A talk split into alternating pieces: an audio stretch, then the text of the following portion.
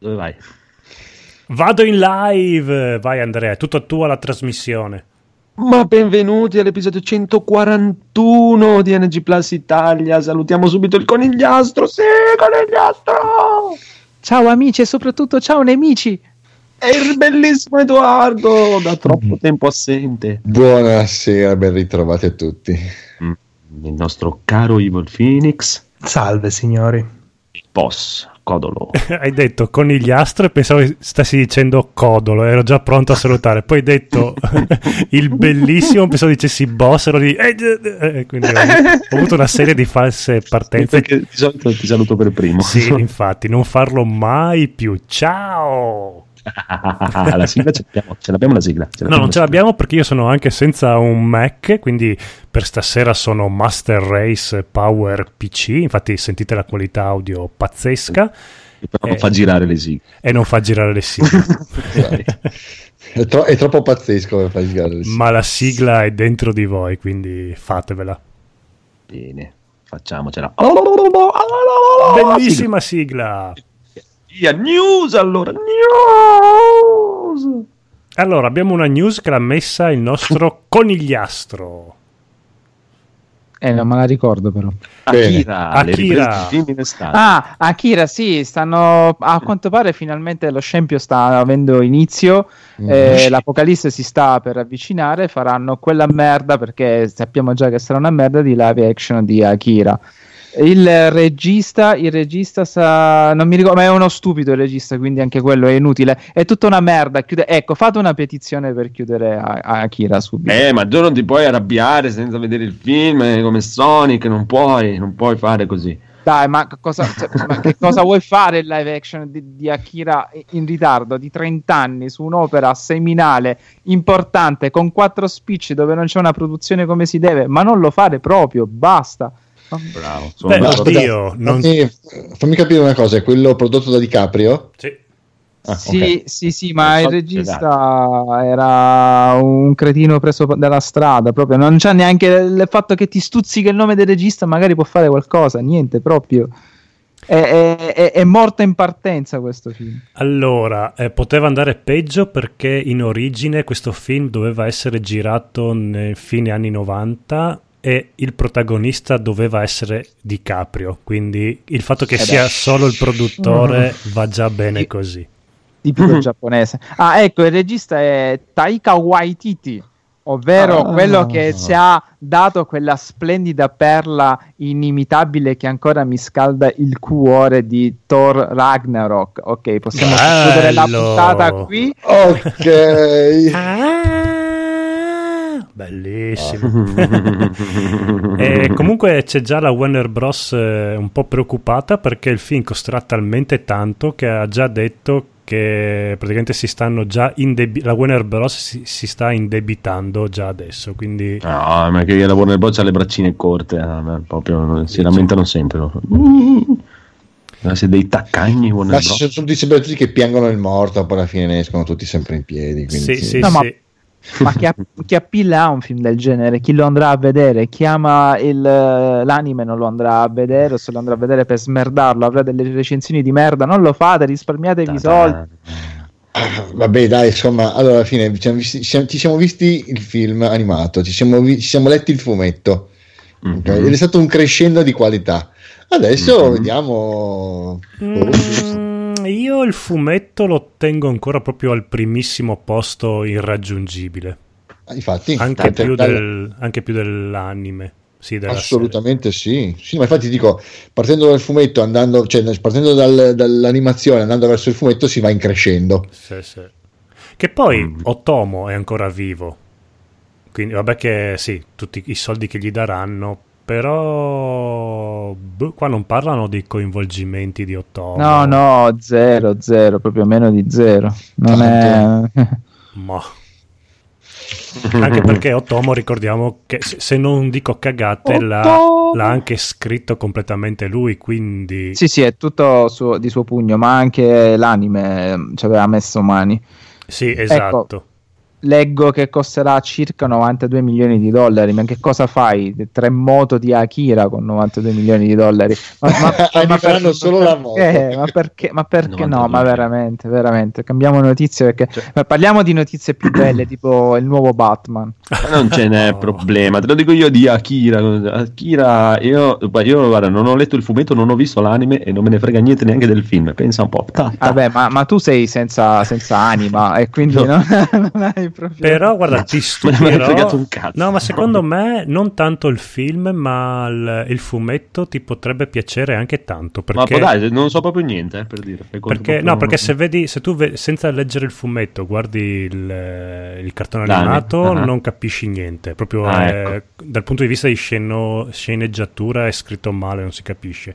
Il fumetto invece scorre benissimo, capisci mm. tutto, ti prende, ogni capitolo si finisce, eh, si conclude con un cliffhangerone e sei lì che te, te, lo divori, è bellissimo. Oh dai, non, proprio non lo conosco per niente, non ho mai cagato zero.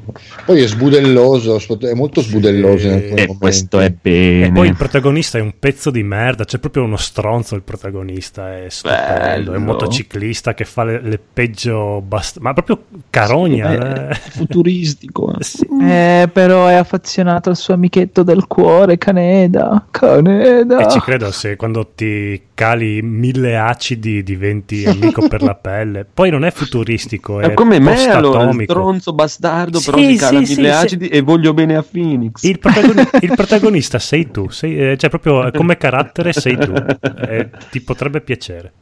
E quindi comunque mi dici di non guardarlo l'anime senza leggere il fumetto perché non ci capisco un cazzo. Eh, no, cioè, guardatelo perché sì. è un cosa diversa. Cioè, il, il, film animazione eh, prende solo una parte del fumetto, si, ah, ferma, okay. si ferma a metà della storia però mm-hmm. conclude, un, conclude, una parte. Però diciamo si vede com'è il personaggio, com'è... Sì, madonna. Eh, Potrebbe sì, però è più stronzo nel, nel, nel, fumetto è più bello, ovviamente perché il fumetto sono mille milioni di pagine, quindi riescono ah, okay. ad approfondirlo di più. Però dal punto di vista de- dell'animazione è ancora un film che spacca i culi ai passeri americani, quindi Proverò, proverò, proverò. Prova. E salutiamo Alessio TriCast. Uh, bellissimo TriCast. Fanno anche delle copertine bellissime. Non so come fanno. Non, non sì. l'ho mai visto. Eh, seguiteli su Instagram che mettono ah. veramente delle immagini pazzesche. Mai aperto Instagram in vita mia. Va bene. ok. Poi altre news, parte del nuovo Batman del conigliastro. Vai conigliastro con il nuovo Batman. Oh, finalmente avete denigrato Ben Affleck, gli avete sputato cazzo. merda, vi ha fatto schifo, vi ha fatto schifo Bale. Michael Keaton per voi era un pezzente, ora finalmente avrete il Batman che vi siete meritato. Robert Pattinson, probabilmente sarà anche fluorescente, così durante la notte si vedrà. Oh, bellissimo. No. Ve lo meritate, ve lo meritate, sputate sulle cose belle e poi vi danno la merda, ve lo meritate. Allora allora, piano, piano. Allora, esatto. A me Affleck non ha mai dato fastidio come Batman, gli hanno dato no, semplicemente una sceneggiatura di una scenografia, no, scusami, una sceneggiatura di merda. Non è lui che non ci sta bene come personaggio. È anche carino quello che, quello che ha realizzato. Infatti, io lo aspettavo in un film decente. E esatto. Invece l'hanno segato. Perché... Ma è proprio è una cosa che è inconcepibile un film decente e Ben Affleck. È proprio. ma, non, ma, non, ma, non riescono a quagliare. Dimmene uno. E Don Girl, Don Girl, Argo. Argo, bellissimo Argo. Mm. No, ma anche Gone Girl è stupendo. E poi lui è perfetto nella parte del deficiente. Esatto, perché... esatto non può fare Batman. Ecco. ma sì, ma tanto ha una maschera, non deve essere espressivo. C'è la maschera che gli dà l'espressione. ecco, eh, era, era perfetto. Anche Michael Keaton era bellissimo a fare sì. Bruce Wayne. A parte che aveva, si toglieva la maschera e aveva ancora il segno della maschera perché aveva proprio le sopracciglia. sì, esatto. sì, e, e, poi lui faceva Bruce Wayne perché per fare Batman aveva tipo sei controfigure: uno che tirava i pugni, uno che, eh, che il Batman che saltava, uno il Batman che guidava. Cioè, lui il Batman praticamente non l'ha mai interpretato, però è, è un figo della Madonna. Sì, ecco, sì. E per portare un ulteriore film alla, alla filmografia di Ben Affleck direi Dogma sì, anche. Sì, è vero, è vero, sì, sì, anche. Però lì c'era la regia che era particolarmente ispirata. Non che sia, infatti, non che sia protagonista, però ci sta. Ma il problema, te l'ho detto prima, il problema è che Batman ha rotto i coglioni, basta Batman. È vero, potevano anche... No, e, e, ti dirò che questo Robert Pattinson, io ho visto qualche immagine su, su Facebook, qualcosa, come giovane cioè, come giovane Batman, tutto sommato non mi dispiace. Ma nessuno vuole un giovane Batman. Tutti lo vogliamo al... vecchio, quarantenne, sessantenne. Al massimo può fare Robin. Non, no, non basta Robin. Beh, io, io, ero più contento. Un po', un po', di tempo fa era venuto fuori questa, questa, storia che stavano facendo il film nuovo, il nuovo film di Batman, però l'arco di, del Flashpoint, praticamente. Eh, sì. Flashpoint e doveva essere il nuovo Batman e Negan di, di ok. Ci stava, ci stava quello mi ispirava molto di più. Perché poi almeno è, è, una storia diversa, completamente diversa. Cioè, il, basta, io non voglio più vedere questo stronzo di merda che a 50 anni ancora rompe il cazzo perché gli hanno ammazzato i genitori, mi ha rotto i coglioni proprio. Infatti, eh. che li ammazzasse lui i genitori. Ma insomma. che andasse a fare in culo proprio, no? maledetto fascista di merda, oltretutto. Sì, abbastanza, parecchio. E te lo dico, era il mio personaggio preferito, eh? Batman, proprio anche come, come proprio come figura, come cosa, bello, figo, ma mi ha rotto il cazzo, basta, proprio basta. Sì, però ricordiamo che abbiamo avuto anche George Clooney e quell'altro a fare Oh mio Dio, è, è Val, Val Kilmer. Non esistono. Non c'era la Pat carta di credito. Esatto. Aveva anche esatto. i Pat capezzoli, però vabbè. Non, non ricordiamo certe cose. Con i flashback eh, presi dal Batman di Tim Burton, tra l'altro, proprio copie e, incollati. E comunque per, portare un, per spezzare un ulteriore lancia a favore del, del buon Pattison, ricordo sempre che DiCaprio, che attualmente secondo me è uno degli attori più cazzuti che ci siano nell'universo, nell'universo oh. di Hollywood ha iniziato con Romeo e Giulietta e Titanic. Ha iniziato con genitori in blue jeans veramente. Sì, okay, okay, diciamo, ma è una ah, serie quella allora, allora, un attimo Pattinson per me è un gran un buon caratterista un gran... nelle sue parti dove in, in, quei film diretto da determinati registi tipo Cosmopolis ecco, di Cronenberg. ecco ora deve uscire il nuovo di Eggers il regista di The Witch il film preferito da Andrea e la sua compagna. Mm, anche eh... quel film post apocalittico dove lui faceva quello un po' demente ecco lui bello. secondo me è molto bravo no, cioè, ma non c'entra un cazzo con Bruce Wayne, quello è il problema. Ma, ma, ma va bene, ve lo meritate, come meritate Redcliffe che faccia Wolverine, come Hulk che lo farà, che ne so... Chi è qual, che fa qual... Wolverine? Daniel eh, Radcliffe. Daniel Radcliffe tu, tutti, ve li meritate tutti, tutti. An- Ma io Harry Potter ah. Wolverine, anche lì. Ah, non... C'è la bacchetta. Eh sì, sai dove c'è la, la bacchetta. sì, esatto. E comunque anche lui, secondo me, è migliorato tantissimo come attore. Cioè, sì, ok, ma ma io, io, non sono. Io sono più della scuola registi, degli attori non me ne frega un cazzo. Cioè, proprio per me sono o tutti cani o tutti bravi. E il cen- che, 110% che esatto. Mm-hmm. Se c'è il regista buono, anche l'attore di merda fa. Eh. Se c'è un regista di merda, non lo tieni. Quello è vero, ah. perché vedi anche Pupi mm. Avati che prende sempre attori. Anche Tom non... Cruise ha fatto un, un, un buon film in Nice White Shot. Eh, anche, anche Magnolia era... esatto cioè, eh, ci vuole il regista, ci vuole il regista. No, no, è vero che... che mi interessa No, no, è molto vero che il regista fa tanto anche per attori cani, quindi va bene, ma Pattinson nelle sue parti è perfetto, è migliorato tantissimo. No, sì, ma non è... Ma, ma insomma, direi che non, non, non, è il loro genere. Non è... Sì, può darsi. Può da darsi tanto, Tanto so proprio... gente con la tutina, in maschera, sti cazzi. Cioè. Ma basta. Poi se non ne facessero più sarebbe ancora meglio. Oh, Abbiamo perso beh. metà degli ascoltatori. Però va bene. ma per un po', e non dico magari per sì, sempre. Sì, però basta, una, venti- un una ventina d'anni. Sì, insomma, lasciami morire, poi dopo ricomincio. va benissimo, cambia tanto. Boh, eh, rifate il fantasy, anche se mi fa schifo. Rif- purtroppo, piuttosto riproponete quello, ma basta con... Fare uno una nuova versione del Signore degli Anelli con i personaggi tutti young, tutti giovani. Eh, guarda, bello, quando bello. era uscito Smallville, e forse Edoardo se lo ricorderà, avevamo tante eh? aspettative su quel telefilm, anche perché iniziava con lui crocefisso che gli avevano messo il simbolo, la S che era il simbolo sì. della scuola e sembrava una cosa figa, cioè cazzo, un, un inizio cazzuto per un giovane Superman. E poi invece è diventato eh, Dawson Creek con i superpoteri. A, pro- a proposito, a proposito, James Gunn, prima di ritornare a fare Guardiani della Galassia 3, s- si- Mhm. è rinsavito in quest'anno e ha sfornato un altro belli- che si, si preannuncia come un bellissimo film, visto che lui già aveva fatto un bel film sui supereroi, ovvero Super, ne ha Ah, rifatto un bellissimo. altro che è Brightburn, che è praticamente Superman, la genesi di Superman cattivo però. Ah, sì, mi incuriosisce molto. Ecco, e, e se è tornato il Gun dei bei tempi, io gli perdono tutti i galassi, i galassi della galassia galassianti. Tutti Ma è lui il perdono. regista di Super? Sì, Ah, sì, sì, sì. beh, guarda, Super e Unbreakable sono i due film di supereroi più belli che, che esistano. Concordo, ti abbraccio e ti amo. Sì, sì, Prego, sì, sì. prego, prego. Alla fa- che poi era uscito insieme a Kick-Ass Super e Kick-Ass- purtroppo Kick-Ass Mm. ha fatto un successone, invece è un, un filmino...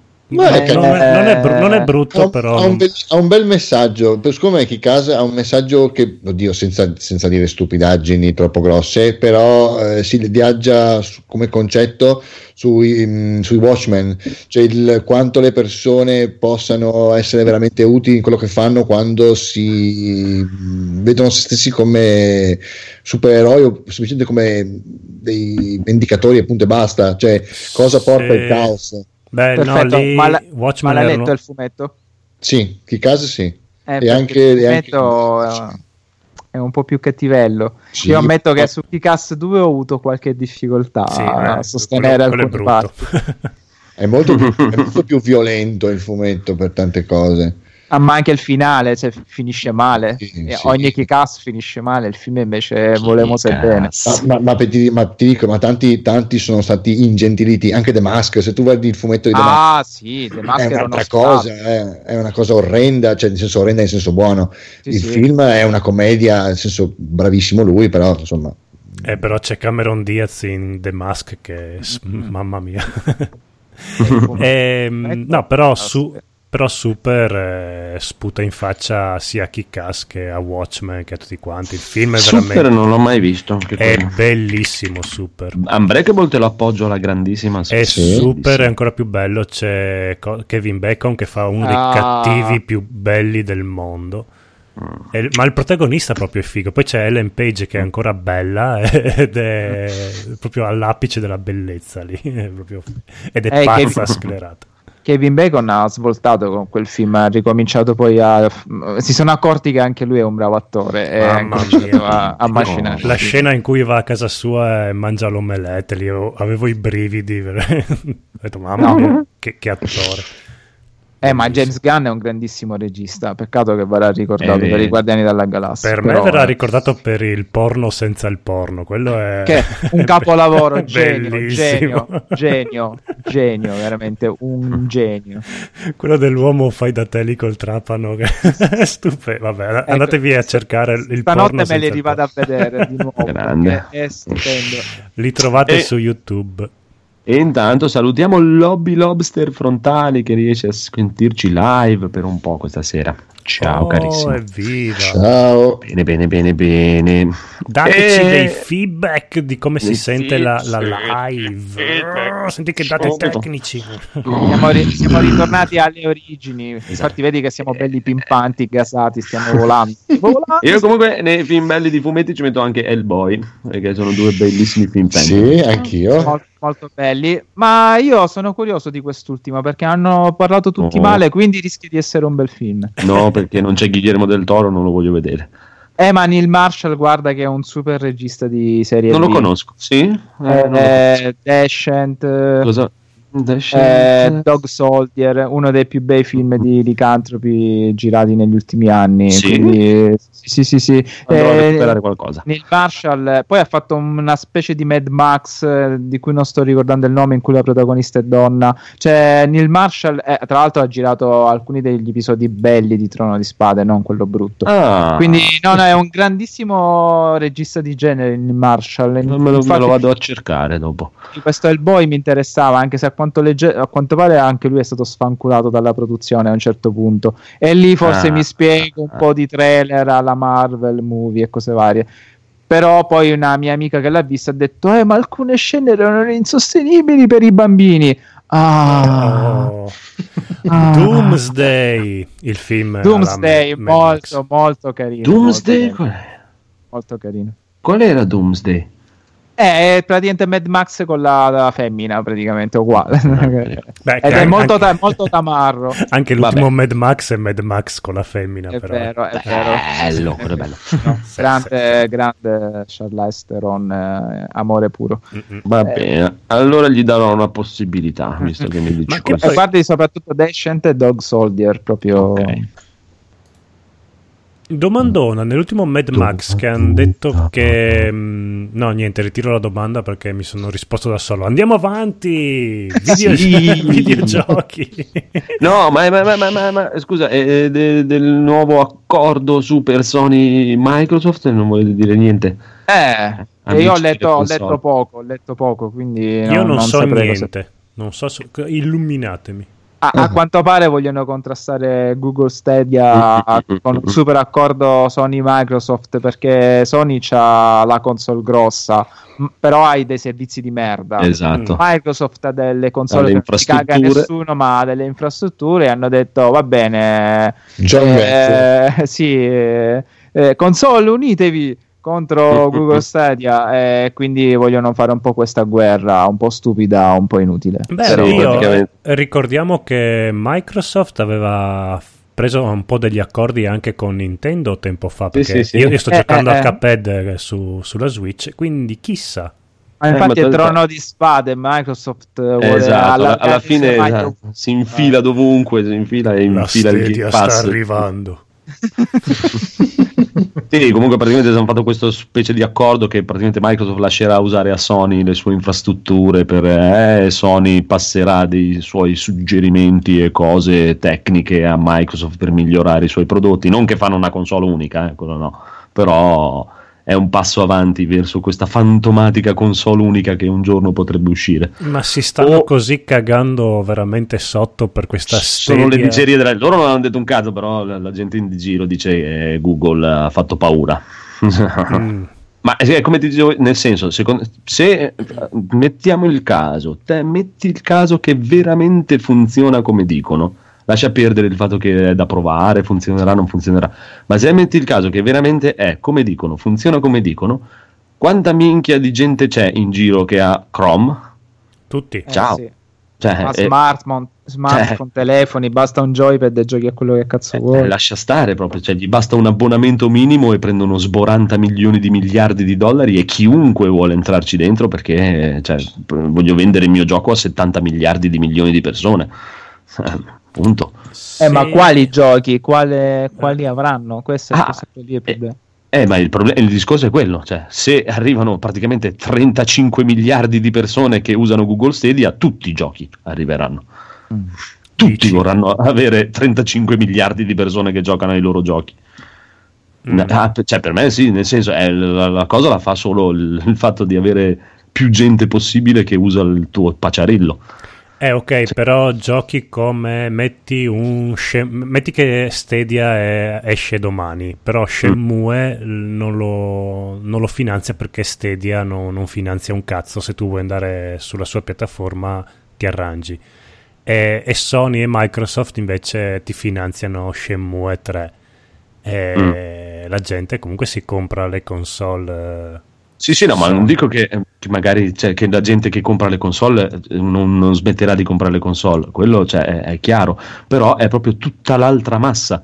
Cioè, sono, ah, 100 milio- sì. sono 100 milioni di console in giro, 100 eh, milioni di Però è lo stesso discorso dei cellulari. Quanti abbiamo il cellulare in tasca? Tutti. Però vabbè, alla fine il mercato, che, de- il eh, mondo dei videogiochi eh, sì. gira sulle console. Uno. Sì, e chiaro, perché Assassin's Creed non c'è sul cellulare. Sì, e eh. poi comunque io vedo comunque metti, allora io adesso al mese mh, mm, spendo circa 40 euro in videogiochi e mm. in futuro pe- mh, mm, lo vedo che continuerò a spendere 40 euro in videogiochi o per servizi o per la copia del gioco che mi interessa singolo Eh, non lo so, non, questa Stadia a me non, No, non no, ries- ma- non riesco ancora a inquadrarla. non, non siamo noi il target, eh, lascia, lascia perdere, proprio non siamo assolutamente noi il target, Mm. ma sono i nuovi giovani, i nuovi giovani, giovani, giovani, giovani, che con- già col discorso vedi il giochino che gira su YouTube con il tuo streamer che lo gioca e tu clicchi e puoi giocarlo. Ciao, proprio ciao. Mm. Cioè, sempre che funzioni come funziona, ma se funziona come funziona, per me è una, è una botta. Eh, però i, i giovani giocano a quattro giochi in tutto, giocano a Fortnite, quello del, ehm, dei cubetti con gli omini cubetti, Minecraft. Minecraft, Minecraft, FIFA e basta. Tutti Co- COD, COD Apex, e poi sì, e il resto per loro è, è nebbia pura. Anche Eh, il Final chiaro. Fantasy VII che deve uscire è fatto per noi o per quelli i, Quello è fatto i per ve- Phoenix. sì, i vecchi giovani Sì, ma è come fatto per Phoenix. gente che ha già vissuto quella- quel periodo praticamente. Certo, certo, ma appunto Oppure per ti dico- quelli come me che tipo magari i videogiochi negli anni 80 non li giocavano tantissimo negli anni 80, però adesso gli è tornata la passione e quindi anche se all'epoca non li hanno giocati eh, li vogliono rigiocare adesso, quindi magari un millennial adesso magari è- affascinato da Final Fantasy VII anche se non l'ha mai visto, però è un ragazzino su 40 ragazzini che è interessato. Eh, ma è chiaro, però per dire adesso c'è. Allora, pompa Fortnite, no? Fortnite pompa a Sì. mille. Perché pompa a mille? Perché lo streamer più seguito dell'universo gioca a Fortnite. Sì. Non perché il gioco è bello, cioè, per- Eh. per- per- perché è una questione di, di- di moda e di, di gusto così. La massa Oh. si sposta su Fortnite e gioca- giochiamo tutti a Fortnite. Eh, però Fortnite è cross, cross platform, quindi alla fine che esclusiva c'hai su Stadia, per dire. Non è l'esclusiva su Stadia, è il fatto che non hai bisogno di un computer, non hai bisogno di una Mm. console, cioè non hai bisogno di un computer potente, non hai bisogno di una console, non hai bisogno di un cazzo, hai già Puoi in mano quello che interagire ti col serve tuo youtuber per preferito.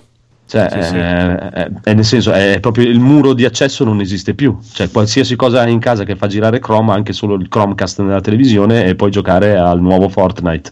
Sarà strapieno di pubblicità ogni due Ah, secondi. Però Vedremo, vedremo. Io Vedremo. Diciamo No, che non credo che Sony e Microsoft alla fine abbiano così tanta paura, non lo so, però dalle mosse che stanno facendo sembrano dire questo. Eh, Sì, oddio. però è, è comunque un, un mondo dove il, il mini NES ha venduto un- uno sfracello di, di copie. E, cioè, Ma, ma, ma là, ma, ma il mini NES. Eh, appunto, mini NES però di fatto ha venduto un casino. Quindi Ma sono- è venduto, ma, ma anche lì so- siete tutti strani con Nintendo. Tipo la Switch, la Switch ha venduto 20-30 milioni di copie. Allora, beh, eh, Xbox One ha venduto 35-40 milioni di copie. È una merda, non ha venduto un cazzo questa console di merda. Switch ha venduto 30 milioni di, di, di console. Ah, Ah, il top del top Switch più venduto del mondo. Boh, anche quella io non lo capisco. Cioè, è una No, merda comunque no. in confronto alla PlayStation. Punto. L'altra ha venduto 100 milioni. Ma infatti, Basta. vedi, è, quella è una- sempre una questione di esclusiva. C'è chi è fissato con Mario e Zelda e dice: Ah, la Switch mi compro la Switch. Ok, basta, solo per quello. Ma poi, al- se, mm, se non ci fossero questi brand storici, tu la Switch la faresti fetere sul tavolino senza neanche. fo- Forse uti- te- useresti di più il telefonino. Mm, mm. Quindi non lo so, Stadia, ok, giochi a Fortnite col tuo streamer ah, di successo, ok, am- ah, ricordiamoci È che Fortnite al 90% è gratuito, Esatto. anche per quello ha questa diffusione capillare. Mettilo a mm, 40 euro più l'abbonamento e vediamo se avrà questa diffusione capillare. Tolto No. questo, per me Stadia sarà magari la possibilità di usufruire di un tipo di servizio particolare, però il pericolo UIA secondo me è dietro l'angolo. Mm, ah, si può dare quello, cioè, ma chiaro, finché non esce è un discorso. Però io penso più che altro anche al fatto che secondo me, piano piano, fra 10-15 anni, di, di- di nuovi ragazzini intrippati con Mario e Zelda ce ne saranno molti, molti, molti, molti meno. E saranno molto più intrippati con Fortnite che con eh, quello. Mm, dici che Fortnite durerà per No, nel 10 senso, anni? per dire, cioè, o con quello che sarà il nuovo Fortnite o un cavolo. Cioè, o, o come le console che hanno venduto un botto adesso per noi trentenni, quarantenni, le mini console, perché ai tempi, eh, fra 15 anni non gliela rivendi più ai ragazzini, perché dicono che cazzo è questa roba qui? È come se a me adesso mi vuoi vendere un Walkman. Quindi, L'ho appena comprato l'altro giorno. Eh, non esiste nell'universo.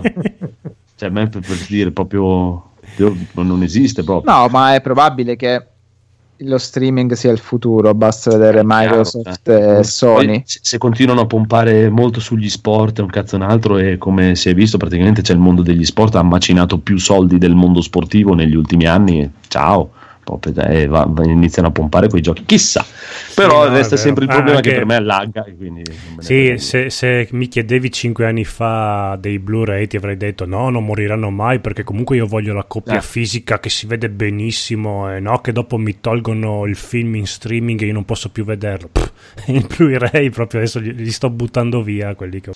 Anch'io ho smesso di comprarli, ho smesso perché cioè, si vedono meglio, che quello è, in- in- in- cioè, è- è ineluttabile. Eh, dipende perché io un paio di Blu-ray che avevo comprato tipo Terminator Salvation si vedeva qualità VHS. Quindi Eh, vabbè, dopo lì magari perché l'hanno fatto un po' merda, Eh, però sì, c'è no, tipo poi a, tu- a- a stessa qualità anche in streaming, eh, anche No, in provando effetti, streaming sì. 4K e tutto. in effetti so, Alien... a, a me continua a mancare il fatto nello streaming rispetto al Blu-ray o al DVD, continua a mancare il fatto che eh, una- ho mo- molti film e molte cose che non so, non saprei dove andare a trovare in streaming su, non so. Ma te lo dico io quello, gente. No, lascia stare, lascia stare quel tipo di streaming, lo trovi di tutto, siamo d'accordo, però nel senso su Netflix o anche altri Amazon Prime non c'è tutto quello che io ho qui e una sera mi va di vederlo, preferisco averlo, io sono ancora di quelli che preferisco averlo là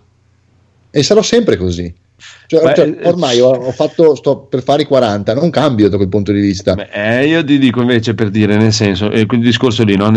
Tu, io ce l'ho qui e ce l'ho là, nel senso, quello, se, se ce l'ho qui nello streaming ogni tanto me lo riguardo, se ce l'ho là sta là e non l'ho mai più guardato nella vita. Ma nello streaming io per esempio alcune cose che, che ho, adesso, adesso mi viene in mente cose in particolare, però l'altro giorno stavo pensando, "Mm, se lei mi vuole vedere quello lì, non ce li ho, cioè non ce li ho in streaming, non li trovo, ce li ho solo perché li ho comprati in Blu-ray e ce li- o in DVD e ce l'ho lì. Se una sera mi voglio vedere, non so, mi va di vedermi Animatrix perché voglio rivedermeli, io ce No, l'ho in DVD, basta. Non, non- non- non saprei neanche dove andare a, a- a- a cadere adesso per andarmelo a vedere in streaming, Eh, è a vero. parte È vero, è vero. eh, alc- alcuni, alcuni siti di streaming eh, poco convenzionali che No, allora, allora, allora, in quelli poco convenzionali non guardo perché non ne guardo lo streaming, eh, no, piuttosto mi scarico il file proprio in pieno, proprio pirata totale. Streaming non esiste streaming da- dal vivo di quelle cose lì, sì. perché lo streaming fa cagare.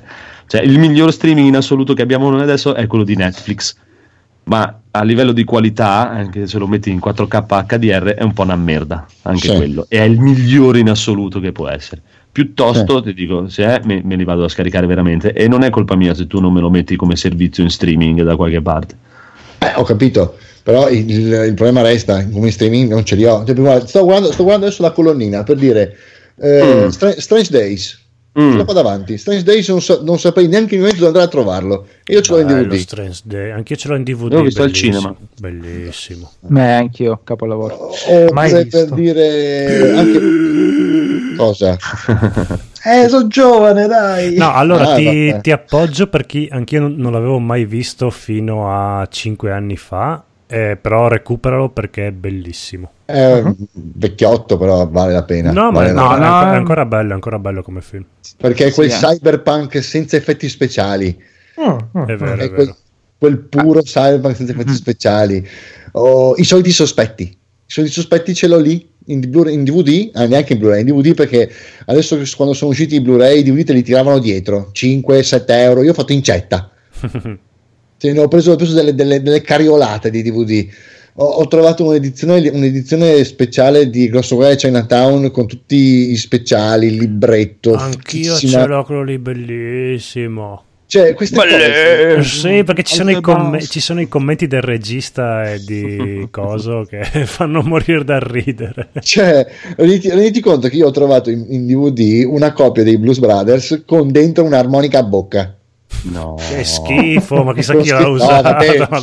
Eh, ma vedi, ma io io invece ti parlo proprio de- dello step successivo. Te, figurati, io in casa, in casa, in questo momento, Eh? non ho un lettore Blu-ray, né un lettore DVD, né un lettore di CD, nessun tipo di lettore di nessun tipo. È proprio zero totale, non ho un disco, niente, a parte un paio di cofanetti sul- che l'ho tenuti. Ma no, assolutamente. computer? Sul computer saranno sette anni che non tengo un lettore di nessun tipo. Per dire, e se infatti e mi è capitato il, il Blu-ray per dire, eh, l'abbiamo tolto un giorno perché stava lì e prendeva polvere il lettore Blu-ray, poi l'ho tolto, l'ho messo in garage e poi un giorno quando ho svuotato il garage l'ho buttato via. Sì, Così, sì. perché sono arrivato proprio al punto che se, se ho il film nel disco e ho voglia di vedere quello, ce l'ho solo nel disco, guardo un'altra cosa perché non ho voglia di mettere sul disco. In, non- in effetti anch'io adesso se volessi ascoltare un CD avrei de- delle difficoltà I serie. CD li ho, li ho dati via tipo pff, eh, boh, quasi 9-10 anni fa li ho dati No, a, a parte il disco non avrei niente per leggere il CD. No, no, esatto, Eh. anche esatto. Comunque in chat lobby frontali, bellissimo. Mhm. Ga- Gabriel, sei tu? Eh, dice che la sua nipotina di 10 anni eh, Fortnite non lo caga di striscio e va matta per le avventure grafiche della Lucas. Bella, Quindi- bravissima, grandissima. Quindi tutto dipende come partono. Ma sì, ma speriamo. C'è speranza, c'è Eh, speranza. Sì, no, io dico solo che effettivamente, cioè, se sono ne- ne- fra- in Sony e Microsoft, se veramente e Google le infrastrutture per fare una cosa seria ce le ha, funziona come funziona, è, un- è una bella gatta da pelare. Comunque, non è proprio così da dire, ah sì, chi cazzo se ne frega, è arrivato Google, sti cazzi. Sì. Questa c'ha, prima di tutto c'ha, c'ha i soldi per comprarsele tutte e due e chiuderle, tipo. Sì, è vero, però secondo me stanno puntando tantissimo sugli youtuber che però eh, perché dicono che sì appunto i giochi che vanno GTA, Fortnite sono quelli che sono streamati di più. Mm. Però sono giochi che quanti ne puoi avere? Ce ne sono tre ah, che proprio vengono streamati tantissimo.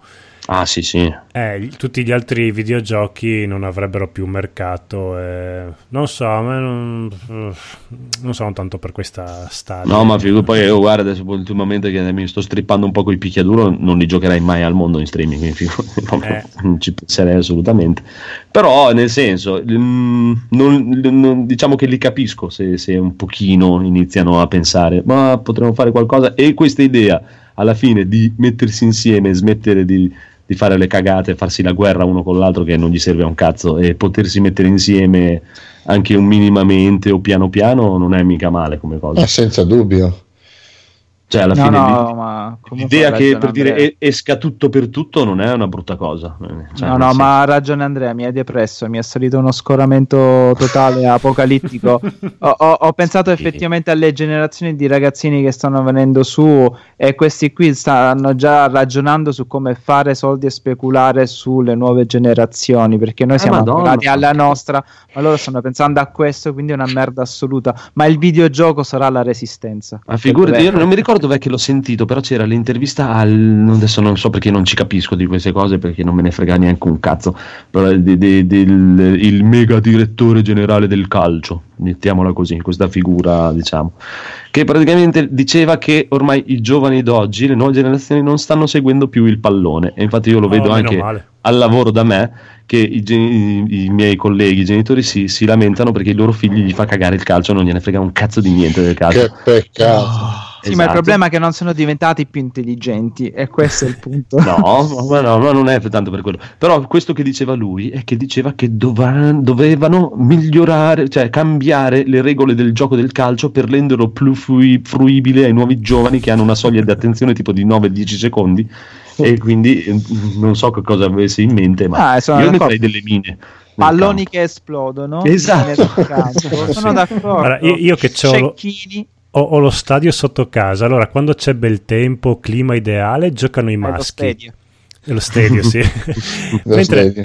eh, in sti giorni qua che c'era diluvio, vento, lì vedi il, il calcio femminile, le- queste povere ragazzine che sotto i fulmini giocano la partita. Poverine, l'altro giorno Solo erano... con magliette bianche. Sì. Nel fango. povere. e, e i maschi invece no, non vogliono sporcarsi le scarpette e non giocano Eh, mai con la pioggia. perché se no si rovinano l'acconciatura. Madonna, che fighette che sono diventati i calciatori. Non mi Esatto. fate parlare di calcio. No, no, no. Però Ma viva guarda, le non calciatrici che sono tanto Non Ah, lo ma considero ca- neanche uno sport. Il calcio femminile è tanta roba comunque, a parte quello. No, tu pe- Eh, io eh, seguo anche un po' la nazionale di calcio femminile che c'è Sara Gama e in un'intervista diceva che loro addirittura non possono pagarsi le- la, eh, sì, le- la malattia e anche se, sono, se rimangono se sono in gravidanza devono, non vengono pagate devono pagarsi da sole le spese che Ma per sembra- dire- io farei anche i maschi quello. Ecco, però loro sono la nazionale di calcio italiana ed- Eh, e, e- e non hanno la mala- i contributi per la malattia. I maschi invece non si sa cos'è che hanno. Ma solo perché è il calcio. eh. Io ho un, Sì. un ex collega che era nazionale italiana di cricket e loro si pagavano tutto, trasferte, partite Eh, dappertutto. eh, esiste Perché la, nazio- la nazionale Sì, di cricket. Sì, sì, esiste la nazionale italiana di cricket. Eh, Infatti lui non è potuto andare a fare... eh, si erano anche class- classificati per eh, de- dei mondiali, non è potuto andare perché io i soldi non ce li ho per andare in Sudafrica, sta là un mese, eh. ma si dovevano pagare tutto da soli. Beh, eh, proprio quell'anno lì del Sudafrica, io ho la mia collega che doveva andare alle Olimpiadi perché stavano per accettare il tiro alla fune e lei era una delle campionesse di tiro alla fune. Oh. No, era la più forte, quindi andava a fare tiro alla fune. Va bene, per- olimpioniche. ottime divagazioni direi. Sì, eh, abbiamo fatto quei 40 La minuti buoni di cagate così. pazzesche. Infatti, ora tipo videogiochi. Videogiochi. Videogiochi. Cosa prevede la scaletta? Videogiochi al volante. Oh, ho scoperto questo nuovo Mm. podcast, Videogiochi Bello. al volante, è praticamente un Codolisi Today, però fatto tutto al volante, di uno che, però a differenza di Codolisi, uno che ne capisce di videogiochi. allora, è un podcast quasi quotidiano, esce eh, un po' quando lui riesce, ma comunque se non... Quando guida. Sì, esatto, se non ogni giorno, comunque ogni due giorni esce un episodio. E loro sono, gestiscono anche un sito di videogiochi abbastanza grosso, che adesso non mi, non mi ricordo. Comunque andatevi a cercare videogiochi al volante, l'ho scoperto stamattina, è molto carino, mi piace. È stato approvato da me medesimo. Mm. Andatelo Bene, a cercare. bene, bene. Sì. Lo andrò a cercare e mi sono andato anche a cercare e mi piace l'ultimo che invece aveva consigliato Bruno nell'ultima puntata di, di, di, di Free Play, lo Scassapixel. Andate a cercare anche quello che è, è carino. Sì, sì, è carino, è carino. Ci e sta. anche il dizionario di videogiochi è un podcast molto bellino. Sì, quello l'avevamo già consigliato, mi ricordo, però ci sta, Lo ci sta. riconsiglio. Lo riconsiglio, va bene. Eh, che cazzo. Edoardo. Poi là. Allora, allora, io sono entrato qualche giorno fa in libreria perché ho scoperto che No. Armenia, casa editrice Armenia, sta ristampando, eh, tutte- ha ristampato praticamente tutta- tutti i libri della saga di Forgotten Realms. E mentre ero là che stavo prendendo i libri, mi casca l'occhio su, que- su questo libro eh, dal titolo Good Omens. E- ma non tanto sul titolo quanto sugli scrittori. E vedo Terry Pratchett e Neil Gaiman. Prendo il libro lo compro. Senza neanche, senza neanche scoprire che cos'è proprio lo prendo lo porto in cassa. Eh, non so se voi conoscete Terry Pratchett. Chi Bellissimo. Sì? Disc, Discworld. Esattamente, eh, per chi non lo conoscesse, Terry Pratchett è uno scrittore inglese fuori di testa eh, che ha, si è inventato tanti, diciamo, tante storie, è famoso principalmente per le storie del mondo disco che tra le altre cose hanno ispirato anche delle avventure grafiche per PlayStation 1. Eh, questo mondo su- che si poggia su una tartaruga volante sopra, sopra la quale ci sono quattro elefanti e sopra di questi quattro elefanti c'è questo mondo fatto a disco eh, che è una follia e, e l'altro scrittore Neil Gaiman eh, famoso per la, serie, per la serie di Sandman per chi non l'avesse sentito penso che tutti lo conoscano. E mi sono trovato questo libricino sotto mano che è incredibile. Adesso vi leggo semplicemente il, il di copertina. Eh, fondamentalmente dice: Il mondo finirà sabato. Sabato prossimo. Magari, magari. Sabato prossimo. Sabato prima di cena. Secondo le belle e accurate profezie di Agnes Natter Strega, l'unico libro di profezie assolutamente accurato al mondo, scritto nel, mille- nel 1655. Le armate del bene e del male si stanno ammassando e tutto sembra andare secondo il, primo, secondo il piano divino. Non fosse che un angelo tan- tantino pignolo e un demone che apprezza la bella vita non sono proprio entusiasti da- davanti alla prospettiva dell'Apocalisse. Ah, e pare che qualcuno si sia perso l'anticristo. Questa è il- la premessa del libro. cioè, Beh, è un po' Eh. guida galattica per autostoppisti, come, allora, come Pratchett, eh, sì, allora diciamo Pratchett ha questo, è un po' di, quello, so- di quel filone di scrittori, quindi la guida galattica per autostoppisti, il mondo disco condividono questa follia diciamo nel modo di vedere il mondo anche se eh, la guida galattica ah, si basa sul, mon- sul- sul mondo reale mentre Pratchett è sempre dato sul suo esatto eh, però eh, sembra e poi scopro tra le altre cose mh, tipo due giorni dopo aver preso il libro scopro che tra un po' ne faranno una serie su Mhm. Amazon Prime Sì, 31 Eh, maggio esce. Eh, che io non, non so se vedrò nel senso prima, prima me lo leggo e poi vediamo cosa, cosa, cosa, Beh, cosa succede promet- promette bene perché gli attori che hanno chiamato sono molto bravi, quindi... Uh, assolutamente sì, sono veramente bravissimi. Adesso loro due, ricordami i nomi, che, porca miseria. Dottor Wu e... Eh, Tennant.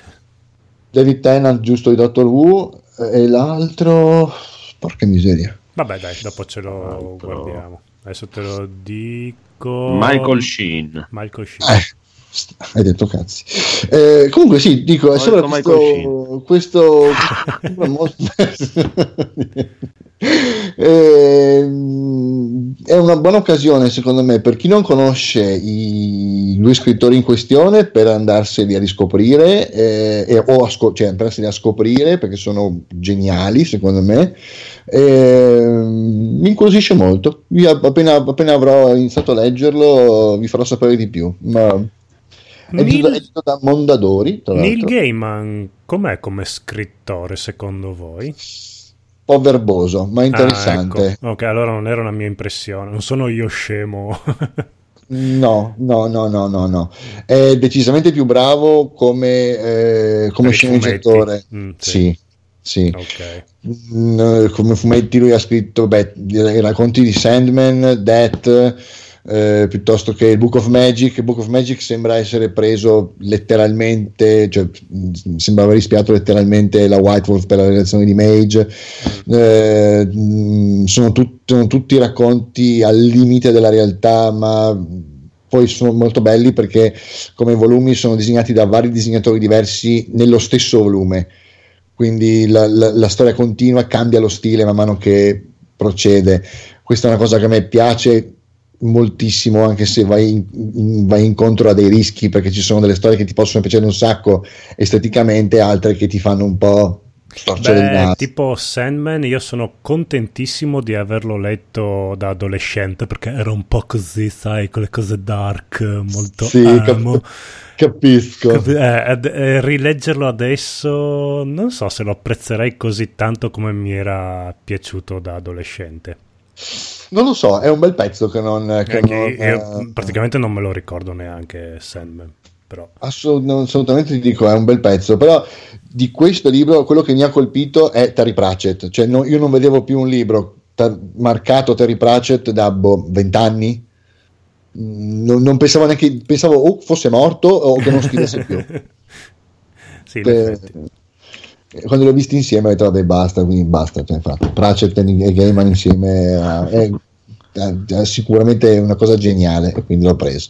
Eh, mi hai fatto venire voglia di recuperare Mondo Disco.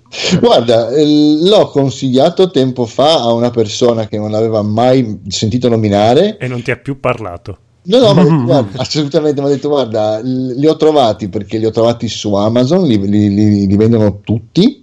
Mi sono preso il primo, l'ho letto e mi sono ordinato, mi sono ordinato tutti gli altri. Il primo era il colore della magia, Il no? colore della magia, sì. Mm. Comprato con la prima edizione Urania negli anni Uh, 90. bellissimo. Chissà dove è andato a finire. Con comprava coper- mio padre, sì. Con quelle copertine ultra illustrate, che poi sono le stesse copertine che hanno usato per fare le, le copertine del gioco PS1. Eh sì, è vero. Eh sì. Sono, sono assolutamente piene di dettagli. Stile, fa- fate conto, stile il fumetto Le Signore degli Anelli. Eh poi sì, ha un- ne- negli Ha un anni bell'umorismo, è Sì. molto Monty Python. Uh, moltissimo, molti, beh, proprio il modo di scrivere è inglese che non c'è poco da fare, è unico nel suo genere. Sanno tirar fuori di quelle, di quelle freddure che sono incredibili. Ed è la stessa catena Urania, io sto cercando disperatamente, nel senso che si trovano facilmente, ma non ho voglia di spendere soldi, e sembra un ossimoro detto da me in questo Mm. periodo. Eh, I libri del ciclo di Kane di mm, Karl Edward Wagner, che se non lo conoscete è il personaggio fantasy più figo dell'universo. No, infatti io andrò subito a cercarlo perché non lo conosco. A me Oh, che- figo, che è proprio che è lo scrittore è Karl Edward Wagner ed è il ciclo di Kane che praticamente sarebbe eh, un mezzo spoiler, vabbè ma sti cazzi, è proprio Ok. Caino perché praticamente è un, un uomo, un guerriero marchiato.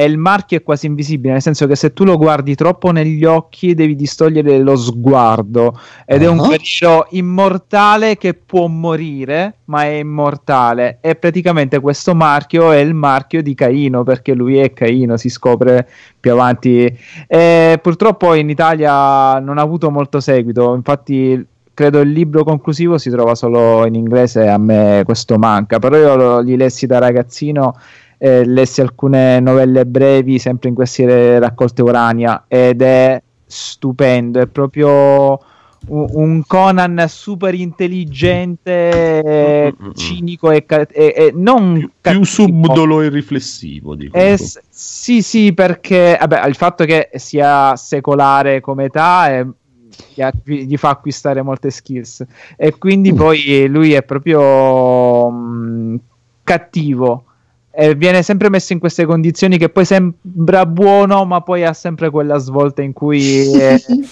lui ha agito per il suo tornaconto non per aiutare qualcuno no? è un super personaggio proprio molto profondo però anche, anche abbastanza cazzone fantasy per una serie di racconti e romanzi brevi di Sword and Sorcery. Sì, sì, è, è detto da una a cui non piace il genere, quindi è un plus in più. No, no, io vi consiglio di recuperarli, è uno dei personaggi. Infatti mi incazzo tantissimo che viene snobbato tanto se non dagli appassionati, perché rispetto a tante saghe più blasonate, eh, ma, ma anche ris- allo stesso Conan, di cui io Sì. salvo di più il film che la parte letteraria.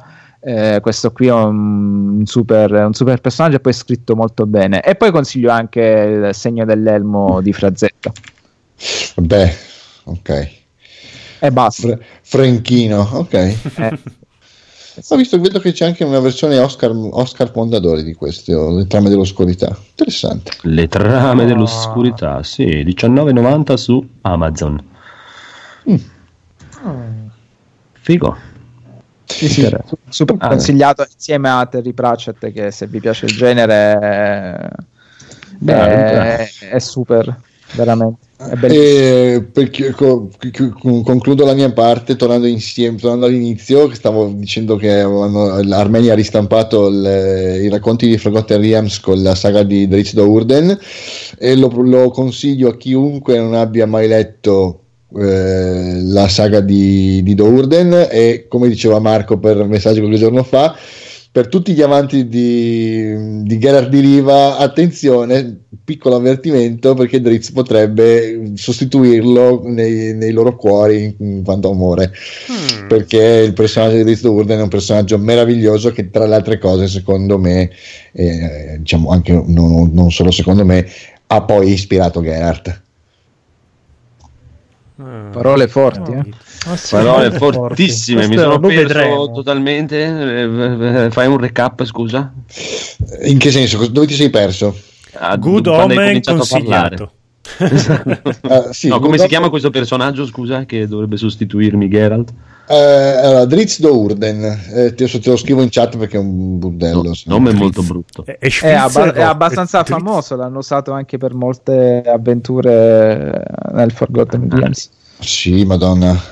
Eh, sono mi pare che siano nove libri o di qualcosa di più però eh, i primi tre sono quelli dedicati solo a lui mm, sono secondo me i più belli in assoluto ah, sì perché poi diventa, figo, diventa, un personaggio leggendario lui no? È più, sì. cioè, viene più citato che sì. il protagonista sì, sì, cioè com- compare ma insieme ad altri in una, in una, sa- in una piccola saga mh, mm, che però è abbastanza eh, semplice come narrazione, sono avventure in, in, sequenza con nemici sempre diversi, ma la, i primi tre che hanno a che fare con la, sua, con la sua nascita come personaggio da elfo scuro che vive nel sottosuolo a eh, quando, fin quando non esce nel mondo di superficie sono veramente tre libri molto molto molto intensi, molto bello.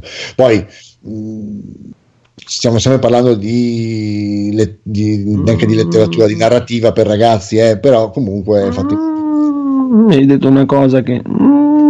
Cosa? Che è un elfo scuro. Eh sì, lui è un elfo scuro. Eh, però guarda... Io sono razzista. Ma infatti... No. Sai che io gioco gio- giochi di ruolo da una vita non ho mai preso nient'altro che un umano. Guarda, hai i capelli bianchi come Geralt. Eh sì. Sì, infatti sto, sto, vedendo che c'è anche un'espansione di Dungeons and Dragons. Usa la magia come Geralt. Scrivimi il nome, scrivimi il nome dopo. E, aspetta, ha due vedere. spade come Geralt. Guarda, te lo metto qua in chat perché è, è un po' complicato da, da, da Drizzt do Orde. Comunque vedo sì, che sì, ci sono nella chat di, di Skype. Ci sono anche delle, mh, delle, carte di Magic con questo personaggio. Vedo mm, qua. Sì, ma eh, se non ricordo male viene citato anche in Matchkin, cioè comunque è un personaggio sì. molto leggendario, molto abbastanza epico ma dai. appassionato, sì, sì. No, sicuramente l'hai visto ah, perché figo, figo, sì, sì. si appare in È, tantissime è, è proprio l'archetipo dell'el- dell'elfo nero con i capelli bianchi, infatti Sì. è Geralt praticamente. Che brutto, poi eh, molto brutto il, il fatto che la sua razza sia quella, ma Se, se considerate tempo fa eh, aveva iniziato a uscire, sta uscendo tutto attualmente, un fumetto che si chiama? Dri- che si chiama Drizzit. Ah, quello di mm, Biggio. Esatto, Drizzit, eh, ispirato, liberamente ispirato da anche lui è il oscuro, solo che un nanetto. Molto Esatto. carino, molto carino come fumetto quello, dai. La pantera che mi dicevi, che mi Mhm. dicevi prima, fondamentalmente è il suo mh, all'inizio della, primi- della prima trilogia di libri, è uno dei suoi, un- il suo compagno di, di avventure. Fondamentalmente è un Mhm. lui a un certo punto entra in possesso di questa statuetta di onice a forma di pantera. Lui attraverso questa statuetta riesce a evocare questa creatura planare che arriva da, un altro- da un- da un'altra dimensione, che è questa, questa pantera nera che combatte con lui. Cui lui ha una specie di collegamento mentale finché la statuetta è sua, lui riesce a controllarla e cominciano a, a, diciamo, a fidarsi l'uno dell'altro. Mm, è bello, è bello, è figo, è figo. E c'ha una serie di libri questo qui. Eh, sì, dici Drizzt? Sì, sì, sì, sì. I, primi, i primi tre libri sono il- adesso sono stati, rinomi- sono stati ri- ri- rifatti i titoli perché hanno ripreso il- i titoli originali e non me li ricordo esattamente quelli Beh, vabbè. nuovi. Mm, Però il- i titoli originali erano Il dilemma di Drizzt, La fuga e l'esilio. Dai, Oh. figo, figo. Bello, bello. Bravo, bravo, bravo. Grazie. Allora, adesso passiamo al nostro boss Codolo Eccomi che qua. ha giocato Castlevania Rondo Blood. Ah, sì, aspetta che ti dico il titolo originale è Castelvania Akumayo Castlevania. Dora Chiura Akumaggio. Ukusuchi no Rondo. Eh, bi, bi, bi, bi, bi, Che bu, sarebbe il castello demoniaco di Dracula Rondo di sangue. Eh, Rondo non so che parola sia, però Rondò Vabbè. Eh. Comunque, gioco del 1993 uscito per PC Engine che io sto giocando sulla PlayStation 4 grazie alla mega raccolta ultima dei Super Castel- Collector. Sì, insieme a Symphony of the Night, là, che, beh, quello bello per PlayStation sì. che devo ancora iniziare.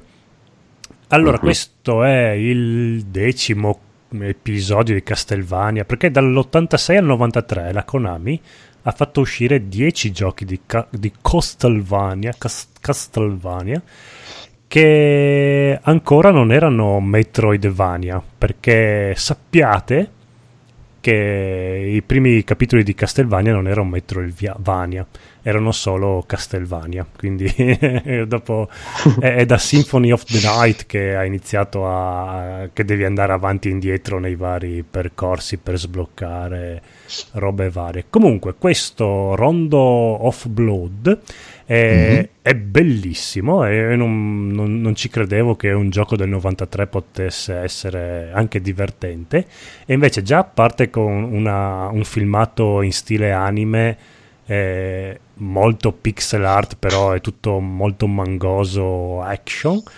E, uh-huh. e, poi il gioco è divertente, hai tipo oltre le classiche cose che vai avanti con la frusta a spegnere candele come in tutti quanti i Castlevania, però a un certo punto hai un toro demoniaco che inizia a inseguirti, quindi devi scappare in questi quadri molto pixellosi. Eh, I boss sono divertentissimi perché sono giganteschi, occupano tutto quanto lo schermo e tu devi saltellare di qua e di là per riuscire a colpirli.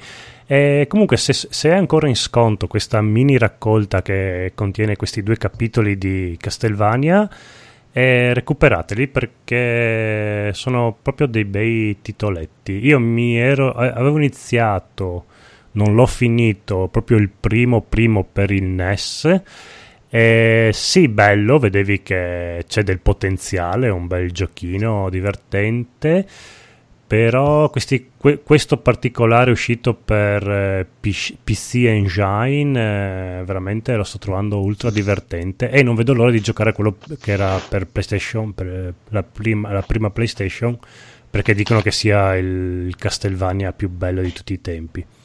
Però, yeah. Sì, non so se qualcuno di voi l'ha giocato. No, quello per PlayStation. No. Forse Edoardo. Ah, poi le, la musica, la mu- le musiche sono veramente stupende. Ci voleva Aku. Aku. Eh sì, Beh, speriamo a, che Aku venga. ha giocato anche quelli che non esistono. Eh, Aku, Aku si chiama Aku mica per niente. Io quelli 3D non li ho mai giocati e non mi ispirano per niente, anche se dicono che sono molto belli. No, sono carini, insomma, non sono Castlevani, però sono carini. Boh, io ho nel cuore Symphony of Night, quindi... Eh, Faccio... Tutti quanti mi dicono che, che, è un capolavoro quello lì. Mm-mm. Gli altri sono tutti molto belli, chi più, chi meno, però quello secondo me è il migliore. No, ti dico il migliore, boh, forse perché proprio il primo a cui mi sono approcciato eh, mi è rimasto un no, po'... Allora, Sim- Symphony of the Night dicono, è proprio Mm, almeno così a sentore mi sembra che tutti quanti lo riconoscano come il più bel Castelvania sì, mai, abbastanza mai di media sì, più o meno sì.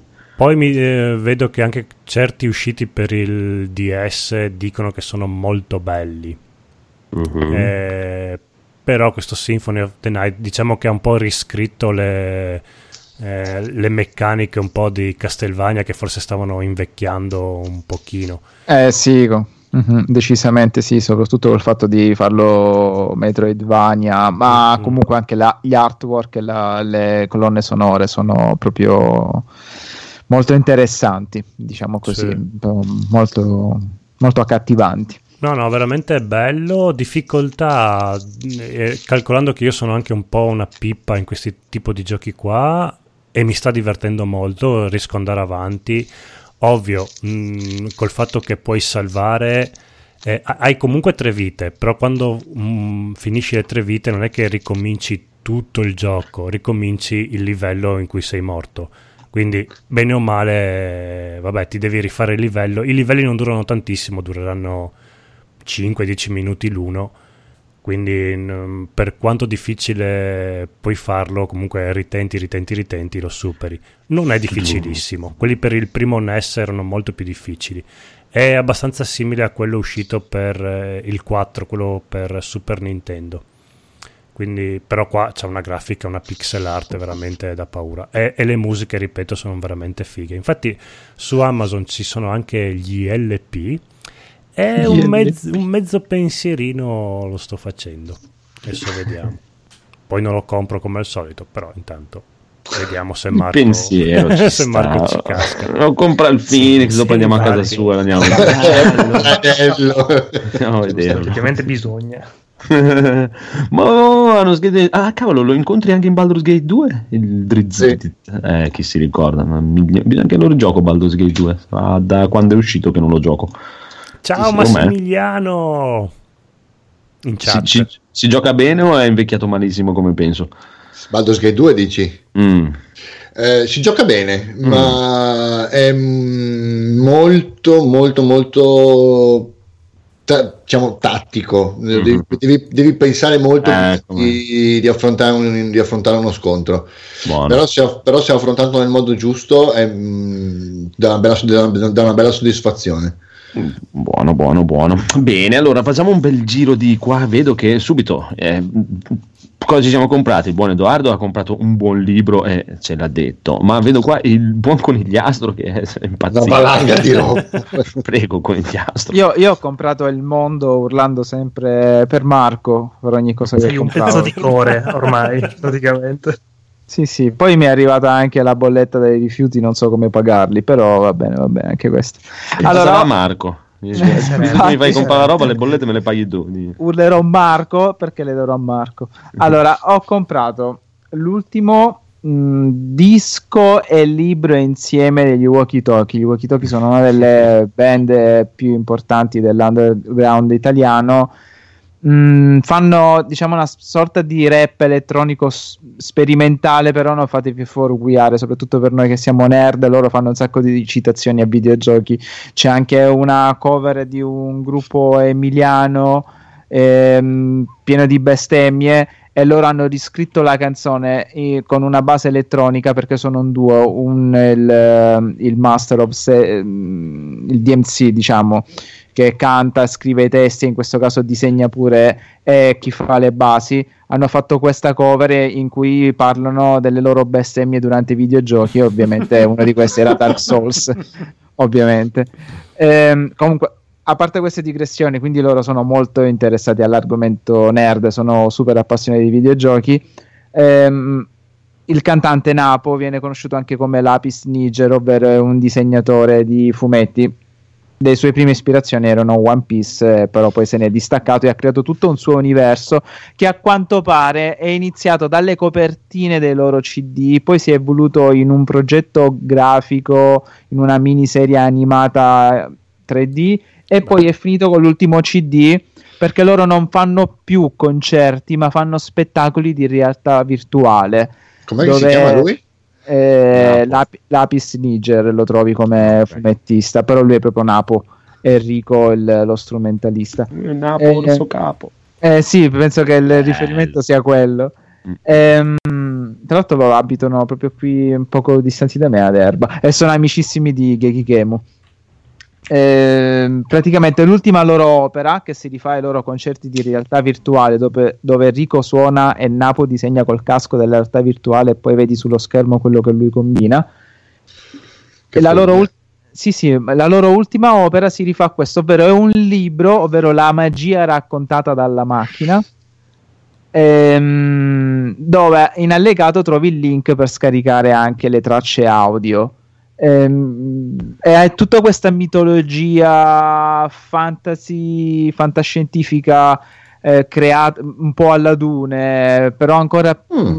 ancora più, più psichedelica, se possiamo dire così, ehm, creata da Napo e musicata da Rico. E quindi questo connubio fra fumetti, perché lui è un appassionato di fumetti e li disegna anche, oltre a cantare, e la musica e quindi è un prodotto in edizione limitata perché essendo un gruppo che si autoproduce fondamentalmente fa tutte queste opere in edizione limitata e quasi tutti i loro CD li trovate gratis se li volete ascoltare su Bandcamp oppure pagandoli con cifre irrisorie in digitale è difficile trovare la loro roba se non al classico banchetto. Cioè, loro sono molto naif da questo punto di vista, non rilasciano interviste, non si fanno fare foto. Se andate a chiedere un autografo, vi ridono in faccia perché loro dicono piuttosto facciamoci quattro chiacchiere.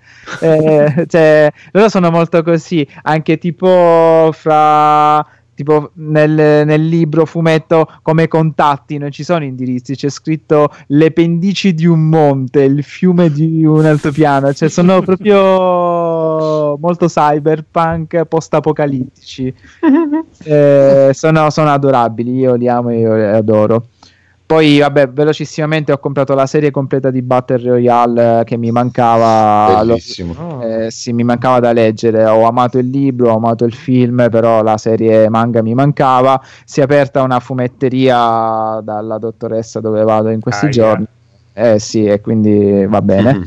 mi, hanno, mi hanno ro- oggi pum 70 euro rovinato proprio.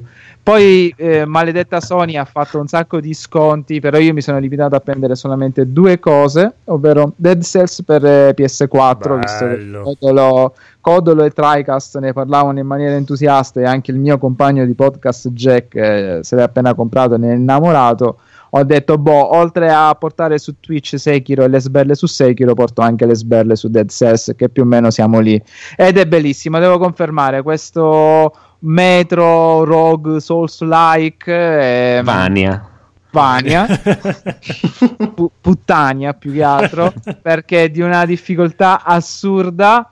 Eh, la difficoltà sta anche nel fatto che non è tanto trial and error, perché non, i, i, livelli si rigenerano come si rigenera ogni volta il protagonista e quindi tu non puoi memorizzare perché all'inizio sei una merdina quindi eh, ma non solo, ma non puoi neanche memorizzare i livelli perché sono no. sempre diversi. Sì. Però è molto bello perché cambia proprio assolutamente anche la composizione di alcune scene Ehm, è tutto molto particolare, però devo dire che effettivamente ti dà un bel feeling già la seconda e terza partita ti sembra di essere quasi onnipotente finché poi non incontri sì. i boss che ti ricordano che sei la merda più assoluta.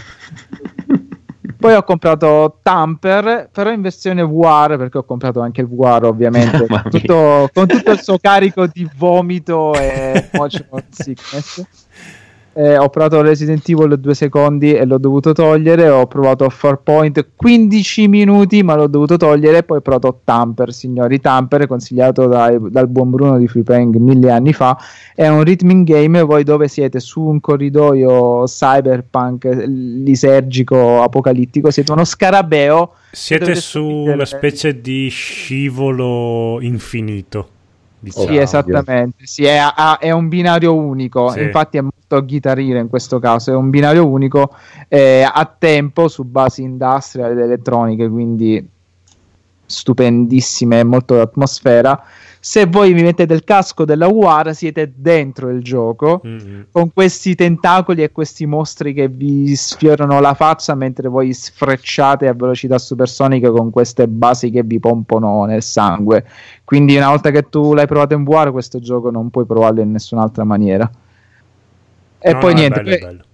Poi ho comprato Devil May Cry 5, ma non l'ho neanche provato. Suspiria in Blu-ray di Guadagnino perché è il capolavoro del 2019 fino al 2059. Va bene, ma- Maestro Mirko ne ha parlato malissimo, ma io lo amo lo stesso. Eh, e poi ho io comprato... ce l'ho nella lista, lo devo vedere è stupendo. Ma a te farà troppo schifo, già lo so. Immagino, tu lo, infatti. Tu lo odierai in una maniera. Ho, vi- ho, visto la recensione di Frusciante e già dalla recensione di Frusciante ho detto. Mm. questo è l'anti-Andrea. Questo film è l'anti-Andrea, ma prima o poi ne parleremo in maniera più. Però lo guardo. E poi, siccome io, un po' come il Codolo, sono amante di questi progetti amatoriali underground, eh, soprattutto molto marci e molto particolari, ho trovato per caso una fanzine eh, di, um, di cui non ricordo il titolo, ma prodotta da questa Fake Off Press. Li trovate su Facebook e quindi proprio dovete pagare il tipo per farvi spedire la fanzine che costa tipo 5-6 euro dove ci sono vari racconti, vari quadri, varie foto, tutti molto un, un, po' come si faceva ai vecchi tempi nelle varie città che venivano stampate nelle università, dove si raccoglievano gli scritti di poeti, artisti e cose varie, un po', un po dadaisti, un po', un po' surrealisti. Dadaisti, mi piace dadaisti. E anche, anche molto splatter e molto pornografici, insomma, eh, roba un po' per stomaci forti, però molto, molto... pulp, molto pulp la fanzine. Pure troppo. Pure troppo. però se vi piacciono questi progetti suicidi, ehm, io lo consiglio espressamente. Ho preso il numero zero, anche questi numeri limitati, ovvero li stampa l'autore che ha prodotto questa cosa. Quando finiscono, vi aggrappate alla fanzine. E Mm. poi eh, basta. vorrei- attaccate al cazzo. diciamo. Penso di aver, di aver comprato abbastanza cose e non aver lasciato niente a nessuno. Bravo, bravo, bravissimo. E poi invece chi abbiamo ancora? Niente, gli altri non si sono comprati un cazzo a nessuno, quindi a posto. Niente, ho comprato tutto io, allora bravo, non lascio niente. Bravo, bravo. Allora, allora, allora, allora, per riprenderti un po', amico conigliastro, puoi parlarci di Hotline Miami, pensa un po'. Bello. Ecco, fra le mille cose che ho comprato per tra l'altro avevo non specificato, ho comprato anche que- 3-4 giochi per PS Vita e ho comprato il capolavoro Hotline Miami che ai tempi avevo provato per PC. Credo sia si possa definire uno, sh- uno shooter arcade, no? Uno shooter stick, non ricordo bene la definizione. Comunque Una è una pazzesca. Mm, sì. se, vi, se vi è piaciuto insieme a me al codolo Drive di Refn, vi piacerà anche Hotline Miami. Stesso Quello mi stile è di- piaciuto, pensa un po'. Ecco, è quello che mi stupisce. St- stesso stile al neon anni 80, lisergico, colonna sonora stupenda, anch'essa molto anni 80, eh, però È molto mo- elettronica. È molto elettronica, anche no morire. molto loud. Eh sì, vero, però bello. Sì. Eh, se- scritto vero. bene nonostante sia molto criptico la, molto criptica la trama però fondamentalmente voi siete dall'alto vi muovete con le due levette e dovete uccidere e massacrare tutto ciò che vi si para davanti molto molto sanguinolento quindi per me è un, è un tripudio di felicità e viscere sparse per, per viscere pixelose sparse ovunque ed è anche molto difficile e soprattutto anche molto rigiocabile perché avendo il classico high score eh, tendi sempre a superarlo. La storia di questo tipo che non si ricorda nulla di se stesso ma sa che ogni volta ogni missione ogni giorno riceve un messaggio nella segreteria telefonica dove c'è qualcuno da ammazzare Bello. e dovrà indossare delle maschere di animali, un po' come l'uomo tigre. Perdonate. Ogni maschera gli dà un potere, quindi voi dovete approcciare a quel livello in cui magari ci sono più nemici ma più distanti, quindi vi serviranno più armi, ci sono nemici ma più vicino alle porte, quindi vi servirà la maschera che ve- col- nel colpo della porta li uccidete, però ogni maschera ovviamente vi dà un vantaggio ma vi dà uno svantaggio, quindi poi la strategia da adottare sta a voi. Ehm, si recupera spesso su PC o sulle varie console a prezzi risoli. Tra l'altro, è uscito anche il 2, di cui comunque non ho provato e ho sentito parlare mh, in maniera un po' più fiocca e loffia, più fiacca che fiocca.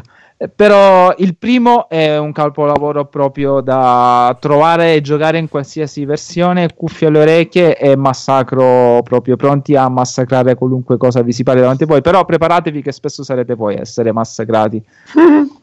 PS Vita ti metti lì sul treno e- ed è la morte sua. In Gioco sensi. perfetto per PS Vita e Switch, è proprio stupendo. Ah, e tra l'altro devo dire che ne parlavate l'ultima puntata. Io non trovo scomodo la PS Vita, onestamente. Io ho la Slim, Mm, però. mm, No, è scomodissima. mm, sì, Ho, sì, sì. giocato a Hotline Miami, ci ho giocato Mm. a Mi si addormentavano le mani. No, no, mh, non so perché, si- magari è la Slim che è molto più leggera e molto più maneggevole, però non ho, non ho avuto di questi mo- e ci ho giocato parecchio tanto anche a Darkest Dungeon, eh, non ho avuto problemi di durata in tal senso.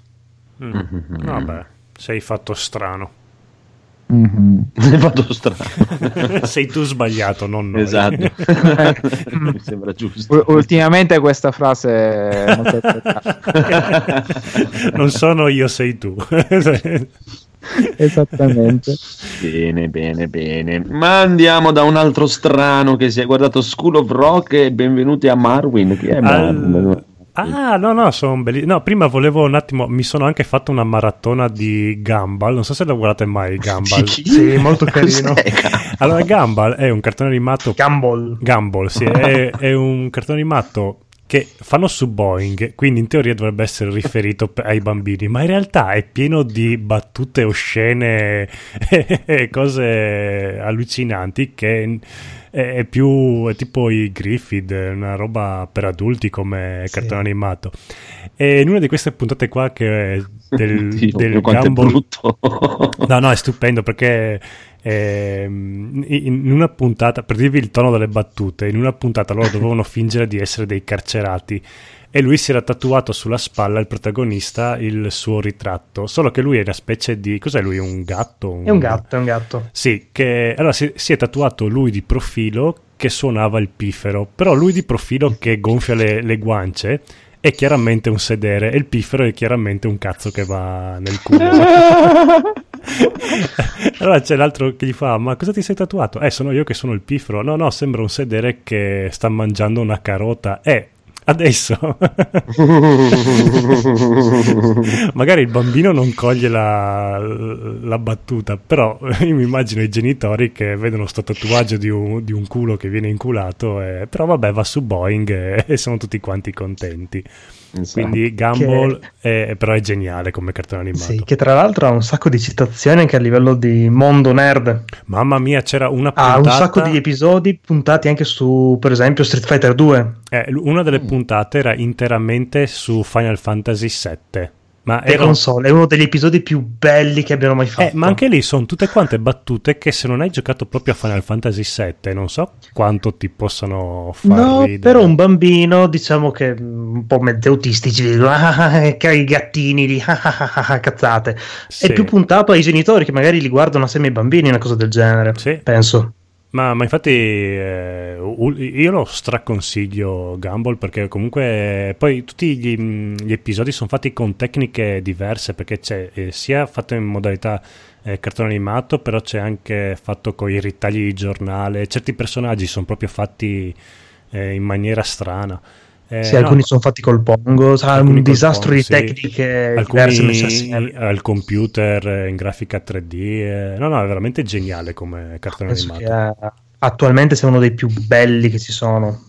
Beh, diciamo di cartone animato così. Sì, di, di, fatto Boeing ha fatto due giorni di, di maratona, tota, 24 ore, no, 48 ore di solo sue, quindi è abbastanza visto come cartone animato.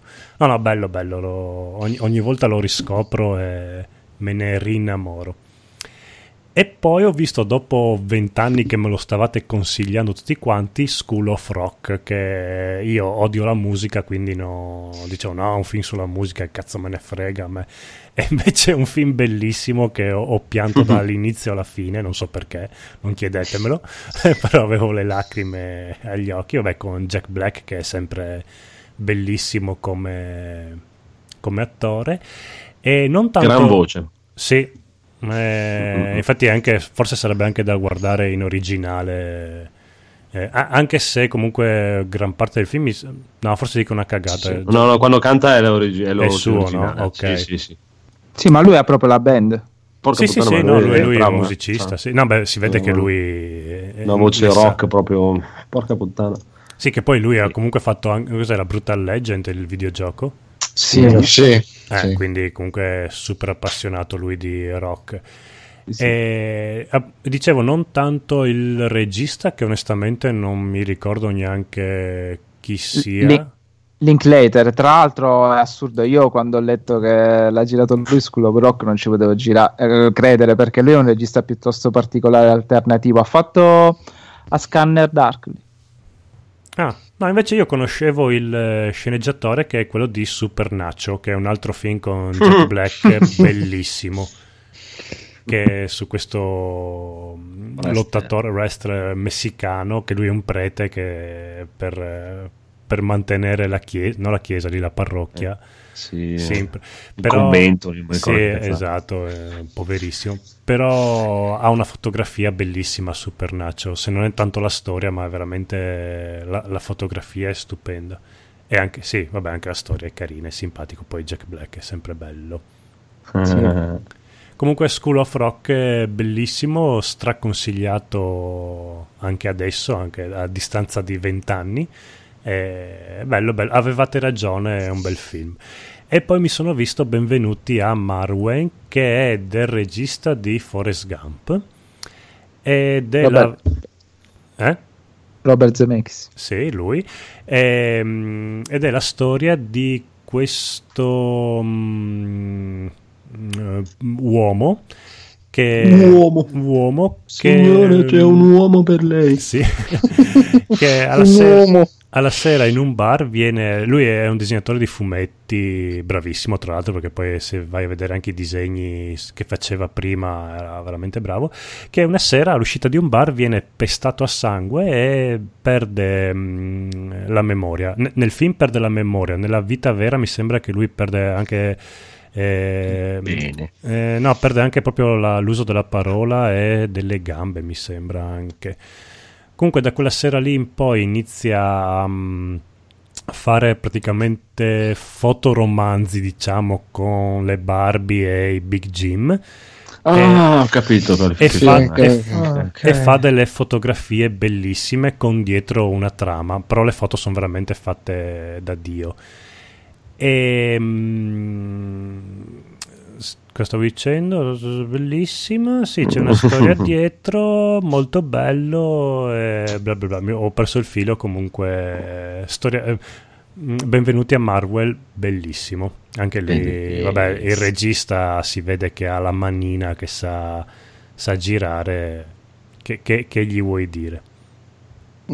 Consigliato. Se non avete niente da vedere avete voglia di un, un film eh, così. ah sì lui viene pestato fuori dal locale perché mh, mm, gli chiedono se è gay e lui dice no mi piace solo indossare le scarpe con i tacchi ogni tanto e eh per quella cosa lì viene pestato. Lo massacrano. Sì, lo massacrano. Severo ma giusto. Severo ma giusto. Infatti anche lui dice... Mm. Me lo sono meritato. Me lo sono tutto sommato. no, no, bello. Eh, l'attore principale è... Mm, quello è uno famoso lui, porca troia, non mi ricordo mai sì, come si famoso. chiama. Uh, pa, pa, pa, lui ha fatto non una settimana da Dio, quell'altro, un'impresa da Dio, una roba. Uh, Steve Carell. Sì, che in questo film qua è irriconoscibile. Vabbè, a parte che lui è veramente bravo come attore, ogni volta che vedo un film con lui devo chiedermi se è lui oppure uno che gli assomiglia, perché riesce proprio a cambiare.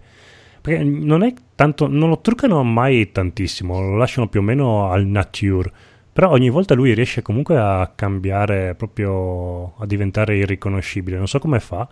È una roba, a meno, magari sono solo io scemo che ogni volta no, non riesco a, a, riconoscerlo. È lui Però... che ti frega, dice, eh, sono io. Eh. no, no, bello, carino come film, veramente bello, bello. No, non ai livelli di Forrest Gump, comunque si vede che la produzione è anche minore, comunque, eh, però bello, bello, bello. Mi è piaciuto mi sono fatto due giorni tra School of Rock e benvenuti a Marvel eh, di tanta roba. Sono stato bravo, mi sono visto dei bei film. Bravo, bravo, Grazie. bravo. Allora adesso ti spezzo un po' io perché dopo tocca di nuovo a te. Sì, invece perché so- sotto consiglio di vita da negozio di free playing, che tutto quello che Alessio consiglia bene o male entra in casa mia e, e lo vediamo sto guardando Lucifer, Lucifero, la nuova serie su Netflix. Non Ti sta tal- piacendo? Allora, non, mm, pensavo fosse una cagata disumana e invece non è malvagia. Visto un episodio così ogni tanto non mi dispiace. Paola è infognatissima, si sta facendo mm. le maratone. A parte che lui è un figo della Madonna, quindi ovviamente Paola è lì che lo guarda perché sbava. E, no, ti dirò che non... ha ah, alcune battute niente male. Mm, è, sì. è anche un po' pesantino perché a un certo punto c'è lui che sta pregando E arriva, sì, allora lui è Lucifero, il diavolo, è proprio lui che a un certo punto si stufa di gestire l'inferno e si prende una vacanza sulla terra. E c'è lui lì che prega e arriva la tipa e fa: Ah, sì, anch'io lo faccio. E lui fa: Sì, ma no, non mi sta rispondendo. Eh, ah sì, ma è una cosa che eh, devi intenderla come una chiamata a senso unico. Il fa, no, no, ma io ogni volta che prego lui mi risponde, si vede che si sta sparando una sega adesso. E quindi tu rimani un attimo così, dici, eh, eh, scusa, eh? ho sentito bene. no, ha delle battutine contro le donne, sai, quelle cose politicamente scorrette, che però non sono così banali come il politicamente scorretto che va di moda adesso eh, non è un capolavoro, però mi aspettavo una cagata e quindi ci sta abbastanza. No, a me, a me non ha, io ho visto solo la prima puntata per vedere com'era, non, non mi ha preso. Ho staccato, non ho neanche finito di vedere la prima puntata. Eh... Mi è bastato che venisse fuori il, il protagonista, cioè la, la, la, la, tipa della polizia. Ho, ho detto ok, basta. Fatta, eh, sca- allora, allora, c'è questo, questo, difetto qua delle serie americane: sono tutti quanti bellissimi. C'è il tipo mm, che pulisce casa, che è bellissimo. È il capo della polizia anziano è comunque un trentenne bellissimo. Il, la figlia è una ventenne bellissima. La, la mamma è una venticinquenne è bellissima, cioè sono, sono tutti bellissimi. Ehm, sì, non, vabbè, mm, ripeto, mi aspettavo una cagata, invece ha dei momenti in cui è carino. Le prime puntate, come tutti quanti i telefilm, i personaggi vedi che sono un po' poco ca- caratterizzati perché vedono un attimo come gira per aggiustarli. Nelle puntate dopo lui diventa secondo me anche peggio perché proprio la macchietta fa ah sì sono un diavoletto pestiferino che birichino che sono adesso faccio la marachella. Eh, però vabbè dai eh, disprezza i bambini odia quelle cose lì allora per me comunque è amore Ah no, ma, ma, scusa, ma è, è, un comprimario di Sandman di Neil Gaiman. Sì, Neil è, Gaiman. È, è, tratto, sì, è, ispirato a, a, al comprimario che c'era in Sandman. Eh, da come me lo stai parlando, molto ispirato, perché il problema sì, è che nel fumetto sono... era biondo lui forse? Se non eh, ricordo. Eh, ora male. me lo ricordo, infatti io mi suonava familiare qualcosa del genere. Il problema è che questi fumetti sono scritti da inglesi, Mm-mm. non da americani, mm. inglesi, quindi infatti... ironici, ironici, cattivi, cinici. Esatto, sarebbe una serie che se fosse fatta in Inghilterra sarebbe molto meglio, perché molto col gusto molto. americano non funziona molto. Il Però Vabbè, dai, non è così brutta come, come mi aspettavo. Mm. Bene, bene, bene, bene, bene. Allora, adesso vi parlo io, vi parlo brevemente di Pathfinder Kingmaker. Molto, Vai. molto, molto carino. Non un capolavoro, ma molto carino. E praticamente all'inizio, quando lo iniziate, è il tipico gioco Baldur's Gate, Pillars of Eternity, molto Pillars of Eternity, perché anche i menu, le cose sono uguali. I menu, le icone eh, sono abbastanza uguali, anche a livello grafico sembra molto Pillars of Eternity 2. Però la cosa bella che ha è che ha proprio le regole precise di Pathfinder, è molto più hardcore di un Pillars of Eternity forse è proprio più alla Baldur's Gate, quando combatti devi essere veramente molto tattico. E mi sono ritrovato a riprendere il manuale che usavamo quando giocavamo noi alla nostra avventura uh-huh. GDR, perché è proprio, è proprio preciso, ma preciso preciso. Anche quando livelli è un cazzo un altro a seconda del livello che passi, il livello è molto lento, all'inizio prendi delle scoppole esagerate, devi livellare per bene il personaggio a seconda del personaggio della classe che hai scelto, perché sennò sono cazzi proprio. E c'ha molto, molto, molto, molto, molto bella la parte dell'accampamento quando vai in giro nella mappa, perché c'è sta mappa sterminata. Quando vai da una zona all'altra, ti devi fermare per dormire, per sì. cosare, eh, e devi gestire l'accampamento, che è una gran figata, perché devi dare proprio i compiti il personaggio lo devi mandare a cacciare, l'altro deve allestire il campo, uno lo deve camuffaggiare e uno deve fare la guardia sempre, se no ti arrivano gli attacchi notturni e cazzate varie. Eh? È bello, bello, bello, bello, bello. Eh, mi piacerebbe un casino che tu lo provassi, Edo. Perché... Volentieri, guarda, eh... un, ho visto qualche cosa in giro e di immagini e cose e mi ispira moltissimo. Cioè, secondo me è proprio, proprio, fedelissimo, è una delle cose più fedeli che abbia visto. A... ti dà proprio la sensazione di come quando noi giocavamo al, al gioco di ruolo che tu masteravi. Sì, sì, sì. sì. Sì, sì, sì. Ne, ne, ho sentito, ne, ho sentito, parlare, ho letto, mh, mm, mi ispira veramente tanto. Dirò, a livello di storia è abbastanza blando, infatti è, è, una cosa che da una parte è un problema, dall'altra parte no, perché è tutto in inglese, totalmente in inglese, non esiste nessun tipo di traduzione, però non è muro di testo esagerato alla Divinity o alla Pillars, eh, con discorsi incredibili e robe varie, è molto più tranquillo e si riesce a giocare benissimo senza dover strippare totalmente se uno non conosce l'inglese perfettamente o se uno ha i cazzi dopo che è stato otto ore al lavoro che devo arrivare a casa e anche tradurmi tutto eh. no ce, ce, la fai riesci a gestirlo dai abbastanza. C'ha tutte le parti proprio anche alla Pillars che mi sono piaciute. Ha preso un po' in qua e in là un po' da quello un po' da quello un po' da quello. È il gioco ufficiale proprio di, Pathfinder, di Pathfinder sì, sì, è ufficialissimo. E ha preso anche la parte gestione tipo libro game, quando devi fare delle scelte. Le scelte contano un casino, soprattutto quando incontri nuovi personaggi per il party, a seconda dell'allineamento, un cazzo un altro. C'è chi ti dice no, io con te non ci vengo perché sei un po' alla, alla Baldur's Gate. Uh-huh. No, tu sei uno stronzo caotico, non ci vengo con te, tu sei troppo buono, mi stai sui coglioni, non vengo con te. Tutte queste cose qui. E, è bellino, è bellino, te lo devi gestire proprio proprio, proprio, proprio.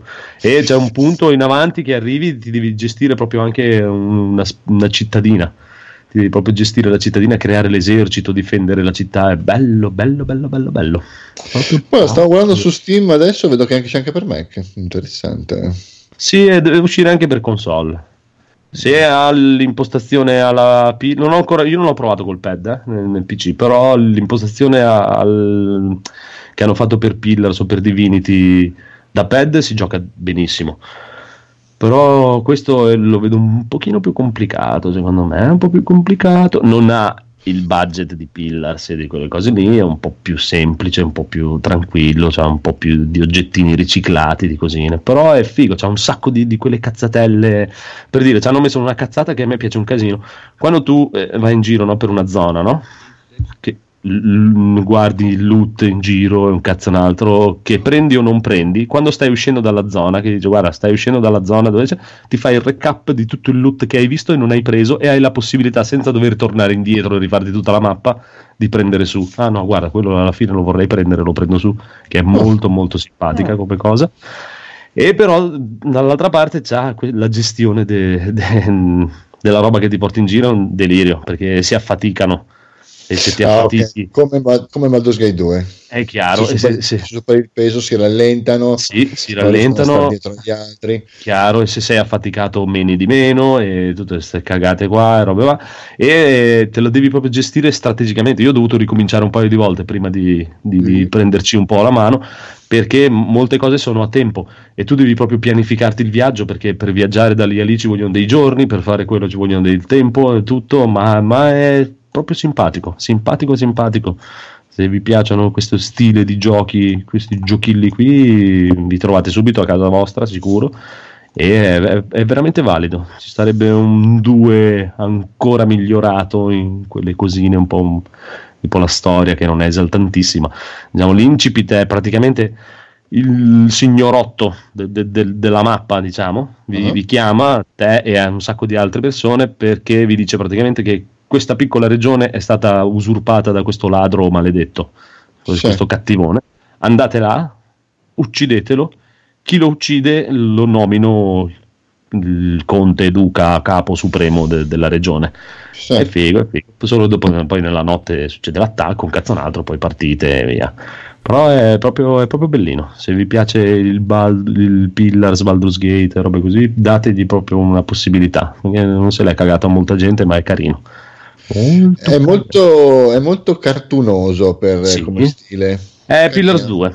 Se vuoi di Pillars 2 hanno preso molto, molto. Però è, è bello, eh? è proprio bello. Ti dà una bella sensazione. Quando lo giochi è proprio oh, bello, bellino, belli ambienti, belle cose, bello, bellino. Tante cose che si muovono, tante, bello, bello, bello pieno. Sì, mi piace. È bello, è bello. Quasi quasi se, se, gira, se gira anche decentemente sul, sul Mac potrei anche decidere ah, di io credo che abbia bisogno di chissà quale risorsa no, è, la, è la cosa bella di questo genere di giochi. Mm-mm non credo. Eh, eh, studiatevela bene, però, perché si muove. Salvate, salvate spesso. Oh, salvate. Guarda, eh, ormai cioè, da quando ho ripreso a giocare a Baldur's Gate 2 mi sono reso conto che il tasto ricarica è diventato il mio tasto principale. Cioè. Sì, no, anche perché c'è proprio quella cosa dicendo che, eh, anche le, che le missioni sono a tempo. E cose, a un certo punto, anche tipo la missione principale è a tempo e ti arriva il game over e dice: Hai fallito, ciao. Mm. non è che eh, perché la mappa è immensa, eh la mappa è immensa e se te la pensi, ah, Skyrim 2, vado in giro dove cazzo mi pare, un cazzo un altro, poi a un certo punto non è come Skyrim, nel senso che ti dicono, ah, oh, devi salvare il mondo perché arrivano i draghi, distruggono tutto, però tu te ne vai là a prendere i funghi fai per quello. Tuoi, esatto. sì. Qui no, perché ti dice, eh, stanno arrivando, poi a un certo punto che tu ti fai i cazzi tuoi e raccogli i funghi, sono arrivati, vaffanculo, hai penso. Eh, te l'avevo detto, non è... Eh, poi non c'è niente da fare, Pathfinder ha un immaginario visivo che è veramente cazzuto, cioè rispetto, no, no, è, rispetto a D&D è veramente cazzutissimo. È veramente bello, proprio, guarda, proprio bello, bello, bello, mi è venuto un sacco di voglia di... Lo stavo per dire giocando e rigiocando anche solo le prime solo per provare le, le varie classi, razze, tutto di, di, di personaggini perché sono fighi, proprio fighi. Bellino, bellino, bellino. Very good. Mm. Bene, bene, bene. Direi che siamo arrivati in fondo, signore e signori. Ma che qua c'è Edoardo oh, che ha visto sì. Russian Doll.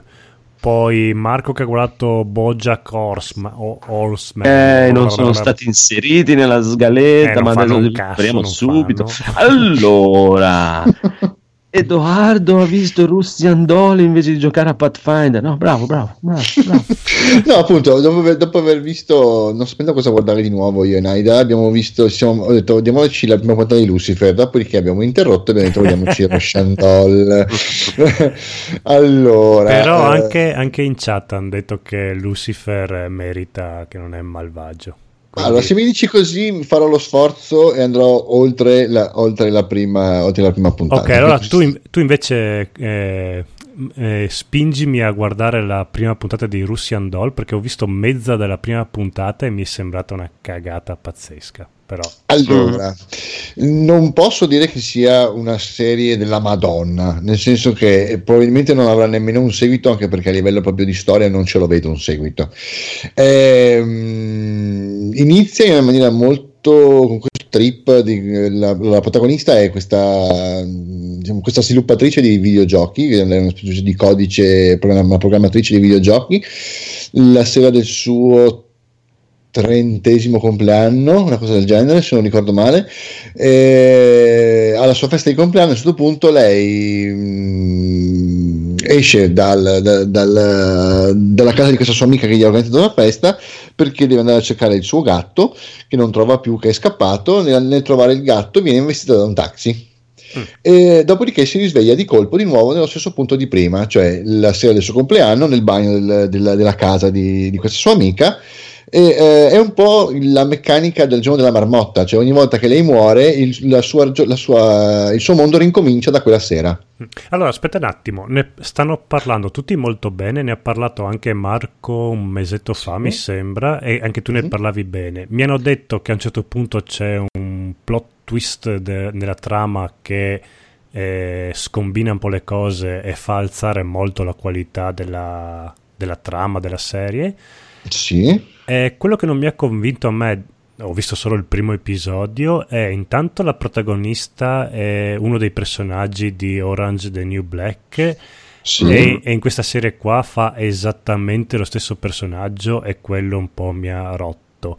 Uh-huh. E in mhm. più eh, lei fa parte di questa medio borghesia newyorkese che sono i sì. classici eh, un po' hipster snob che mh, mm, quelle, quelli che parlano sempre di fanno queste feste in cui si parla di arte que- i classici newyorkesi che schifo l'arte esatto. allora ti dico, lei come... Allora, lei, che, allora, che lei sia una, una borghesotta newyorkese, sì, è vero. Eh, che sia una che parla di, diciamo, argomenti filosofici, artistici, no, lei più che altro, lei è una, una borderline, una che ha provato più o meno nella sua vita qualunque genere di droga, che ama eh, vivere, è una fatalista, mh, mm, eh, vive alla giornata, non riesce a legarsi a un uomo perché in realtà al centro del suo mondo c'è lei mh, mm, e lo scopre man mano che va avanti la serie. Eh, è una sbandata fondamentalmente mm. che è cresciuta senza la madre eh, non si capisce neanche bene come lei sia finita a lavorare come programmatrice dei videogiochi eh, di per sé lei fa questi videogiochi bidimensionali mh, mm, a enigmi eh, io non ho mai visto eh, Orange is the New Black perché è una, una serie mh, mm, che non mi ha mai preso Mm. Naida se l'è bevuta tutta, le piace tantissimo, lei mi fa capisco che non ti sia piaciuta perché è una, è una serie molto, molto, da donne, molto da femmine. A me è piaciuta nuovo... tantissimo. non lo so. lei questo, in, questa serie lei mi fa impazzire, è una mm. caratterista incredibile, riesce a tirare fuori un personaggio fantastico che fa morire dal ridere in certi, in certi frangenti ed è serissima in altri, molto profonda eh, ci sono class- quelle classiche vi- vedute in New York di notte molto particolari, molto, molto assurde, eh, la, il, la, regia che ripropone sempre la stessa giornata che poi a un certo punto ogni tanto comincia a, a prolungarsi perché loro, lei capisce una serie di cose, quindi la giornata si prolunga, poi a un certo punto lei per una causa X muore e riparte tutto da capo, quindi eh, ritrovi gli stessi personaggi che fanno cose diverse, poi ti rendi conto che lentamente sono collegati perché in realtà fanno cose diverse, sì, però a un certo punto ti rendi conto, e non ti spiego perché, che cambiano alcune delle cose che fanno. Eh, lentamente e impercettibilmente rendi conto che ci sono dei piccoli cambiamenti.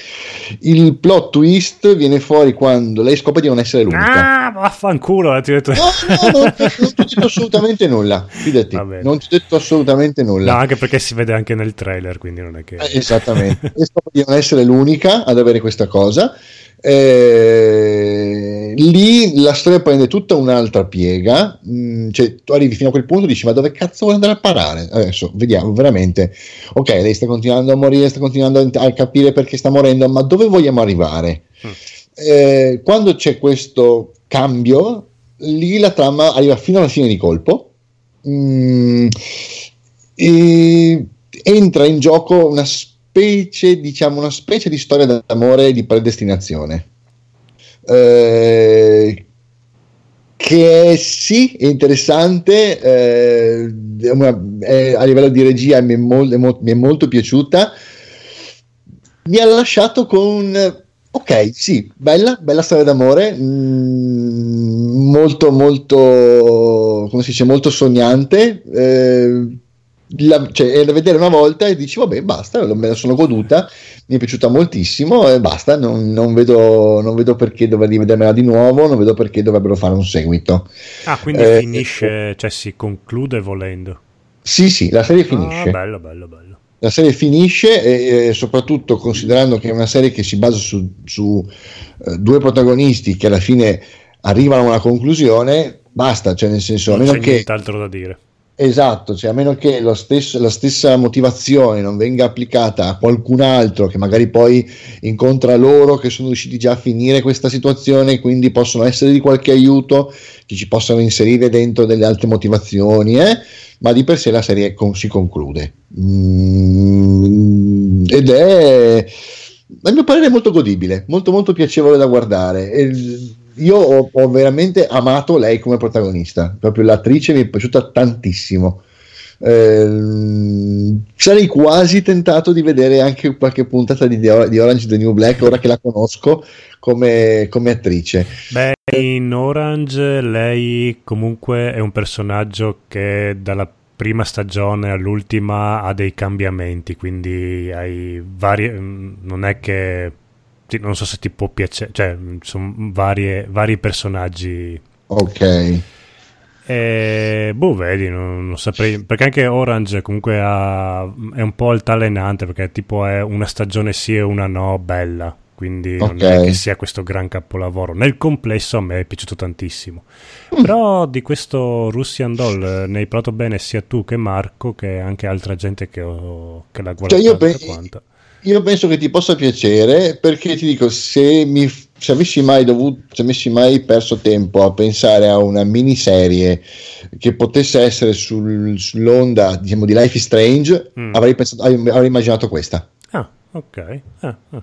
Bene, bene. Mm. Va bene, comunque sono otto episodi, mi sembra. Potrei anche dargli fa- fare la sì, fatica sì. di guardarmeli. sì, sì, sì, non sono tantissimi, 8-9 episodi, sì molto molto carina cioè, ti dico molto godibile mi è piaciuta basta fine non, non, ma avevo bisogno di una cosa del genere sono, mi sono un po' rotto eh, di queste serie infinite 80 stagioni che portano avanti cioè hai un, una goccia di trama in 80 litri d'acqua e, e dai vai avanti vai avanti. Invece mm, cominci, mi, mi, piacciono queste cose eh, inizia e finisce. Bella me la sono goduta vado avanti altra, altra serie, punto. Eh, l'ho apprezzata molto. Quasi come un film. Quasi come un film, sì. Mm. Ma considerando, considerando, che mi sono visto, perché mi avete fatto venire la curiosità, che mi sono visto solo quella, non ho visto altre, la puntata numero 3 di Game of Thrones, ottava stagione, mi sono visto un'ora e venti di rottura di coglioni e inutilità, direi che...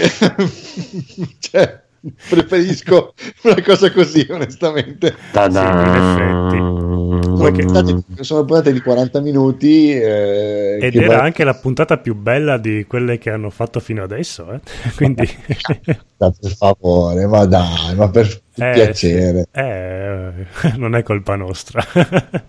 Eh, no, preferisco, questa, preferisco più una cosa così veramente alla, Dead Blast and Robot eh, piuttosto che alla, alla Russian Doll puntate brevi sem- secche belle piene una storia che inizia e va alla fine basta sì non quelle puntate riempitive diluite sì. al massimo sì, Beh, ne, nell'ultima di Game of Thrones, dopo non so se volete parlarle o no, Occhio ma era, a, era conigliastro. No, no, no, no, era infarcita di mm. scene al rallentatore. Cioè, quando c'è lei che deve prendere il cavallo, è due minuti della mano che si avvicina al muso. Che palle! Madonna!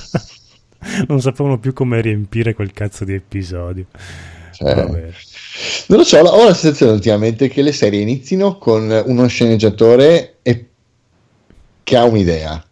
E poi a un certo punto si perdono. E o, o viene sostituito lo sceneggiatore o viene sostituito qualcuno e no, si va no. per un'altra strada. No, no, il problema è quello lì. È il problema di, tutte, iniziano e poi se hanno un minimo minimo di successo devono sentire cosa vuole il pubblico generalista e poi la trasformano in base a quello che vuole il pubblico generalista e diventa una merda. Mm, sì, sono d'accordo. Proprio, cioè, non, hanno, non, non, non scrivono e non fanno quello che vorrebbero fare sì, è vero. Fanno quello che la gente vorrebbe vedere eh, e la gente, con la gente si dice la massa, nel senso, sì, sì. Non, non, chiaramente la gente che si lamenta su internet o che cagate vale. Sì, sì, sì. Cioè, ti dico, io me ne sono accorto anche dopo aver finito di vederla, ripensando alla, serie, alla serie di Star Trek Discovery. La prima cioè, dici. la prima stagione è un'altra cosa, è un'altra Ma serie. La prima stagione, aspetta, perché la prima stagione è quella composta da due parti T. Que- quella io intendo come. Sì, quella con l'orca, quella con il comandante, con il capitano ecco, Lorca. Que- quella fino a metà era secondo me molto dignitosa e bella. Be- bellissima. Da metà in punto... poi eh, in vacca proprio totale. Esatto, a puttane, a funghi. Sì, sì, sì, sì, sì. E, e, proprio, e, si vede proprio a un certo punto che qualcuno ha, ha, ha detto: No, adesso così non si mhm. può andare avanti, cambiamo le cose. Eh, già. Qualcuno che non ne, non ne, capiva un cazzo, però vabbè. Sì, no, qualcuno, come ha detto Andrea, ha detto: mm, Vediamo i focus group cosa dicono. Eh, ma, ah, sì, eh, ma per forza. Cioè... Tonina55 ha detto che non voleva vedere, che ne so, eh, una linea tatuata. Mm, buttiamoci dentro questo, eh, capisci? Oppure ah, quel personaggio lì doveva morire, Ma... però mm, che fico. Le, esatto, eh, vedi, eh, vedi eh, eh, si ritorna all'inizio del podcast, signore e signori, in chiusura, è lo stesso dis- discorso di, di Stadia, non gliene frega niente a loro di Edoardo che ha sempre guardato la serie tv e dice no, dai, deve avere una certa coerenza, la devi scrivere in un certo modo. Ci sono altre 35 milioni di persone che stanno iniziando a guardare la serie. Cosa vogliono questi 30 milioni di persone? Vogliono che lui viva e lui e deve quando vivere. lo volete? Adesso. sì, sì, è, è la vero, stessa è cosa vero. di Stadia. È vero, è vero. Ma, eh, per quello che, che mi spaventa un po'. Speriamo che il mondo. Io ti ho detto, cioè, per me porterà come, proprio, come Netflix, porterà la mediocrità, data proprio il, il piattume più totale. Ma no, è che la maggior parte sono anche serie belle se non fossero così diluite a, all'estremo. Sì, fino, alla, fino, fino allo sfinimento perché ci devi vendere il libro, perché devi fare 80 edizioni dello stesso libro senza ne avere ancora finito quelle prima, così tanto non ti devi comprare quelle nuove e cosa fai? Non te le compri dalla prima eh, e quindi te le ricompri tutti in 12, cioè cose così. Eh, sì. ma anche, mm. tipo anche Orange is the New Black doveva essere una stagione, massimo due, perché lei nel giro doveva stare dentro in prigione neanche un anno. Sì hanno fatto cos'è otto stagioni? L'ergastolo cioè capisci che è un attimo l'hanno tirata un po' troppo per le lunghe. Dopo per carità la protagonista inizia a non essere più la protagonista perché quello che doveva dire l'ha detto nelle prime due stagioni però basta, abbiamo capito che ci sono. Cioè, a un certo punto, l'ultima stagione non sapevano più che cosa fargli fare a queste qua. Hanno detto, vabbè, eh, gli facciamo cambiare carcere, così hanno introdotto nuovi personaggi, che alla fine sono sempre però la solita minestra riscaldata. Vabbè, è così. Cioè, alla fine l'unica stagione, fat- sì, l'unica serie fatta e finita era Breaking Bad, che vedevi benissimo che c'era Beh. una scrittura che anche Breaking Bad aveva delle, degli episodi in mezzo che sì. potevano togliere tranquillamente. Però almeno a, a, quando finisci di vedere la sesta stagione dici, oh cazzo, era tutto pensato fin dall'inizio. Sì. C'è, c'era un percorso, una visione. Sì, vedi che c'è una logica dietro tutto quanto, è vero. Ed è la cosa più figa perché quando tutto torna e tutto, tutto si. e dici, bah, che figata! Cioè, per dire, io che l'ho, sem- l'ho sempre snobbata un po' per questioni proprio di, di, estetica, mi sono messo a vedere Rick e Morti. Mm-hmm. E, e devo dire, come, cioè, come la Serena Silvani, che me so perso, capisci? Cioè, che me sono perso, è, è, veramente mi sono dato del cretino, è geniale, ci sono di, di quelle cose incredibili sì. che tu dici, ah, aspetta questa, madonna quel personaggio lì è tipo della prima puntata, del... fantastico, incredibile, mi piacciono un sacco queste cose. Sì, sì, no, anche io quello lì l'ho scoperto l'anno scorso e veramente no... me ne stavo anche alla larga perché proprio era... Uh Boh, non, non, proprio non mi ispirava a niente, mi sembrava uno di quei eh. cartoni animati con battute proprio volgari. Che... Infatti, e, e, su questo, infatti, adesso vorrei chiedere a Marco, visto che ce ne stava a parlare lui, sì. perché una, una, un'altra serie che, che, è lì che ce l'ho tra, nella lista, poi dico, mm, è Bojack Horseman. Io non riesco okay. a di, fammela piacere, ti prego, perché tutti me ne parlano. Allora, allora, eravamo nella stessa situazione, perché io ho cominciato la serie vedendomi il primo episodio, cosa sarà stato un anno fa, che ho detto, che cazzo ho appena visto? Che cos'è sta merda? Ah, ok. Eh, sì. Proprio, state, le mie testuali parole sono state proprio queste. Che Anche a me il primo merda? episodio non era piaciuto proprio per niente.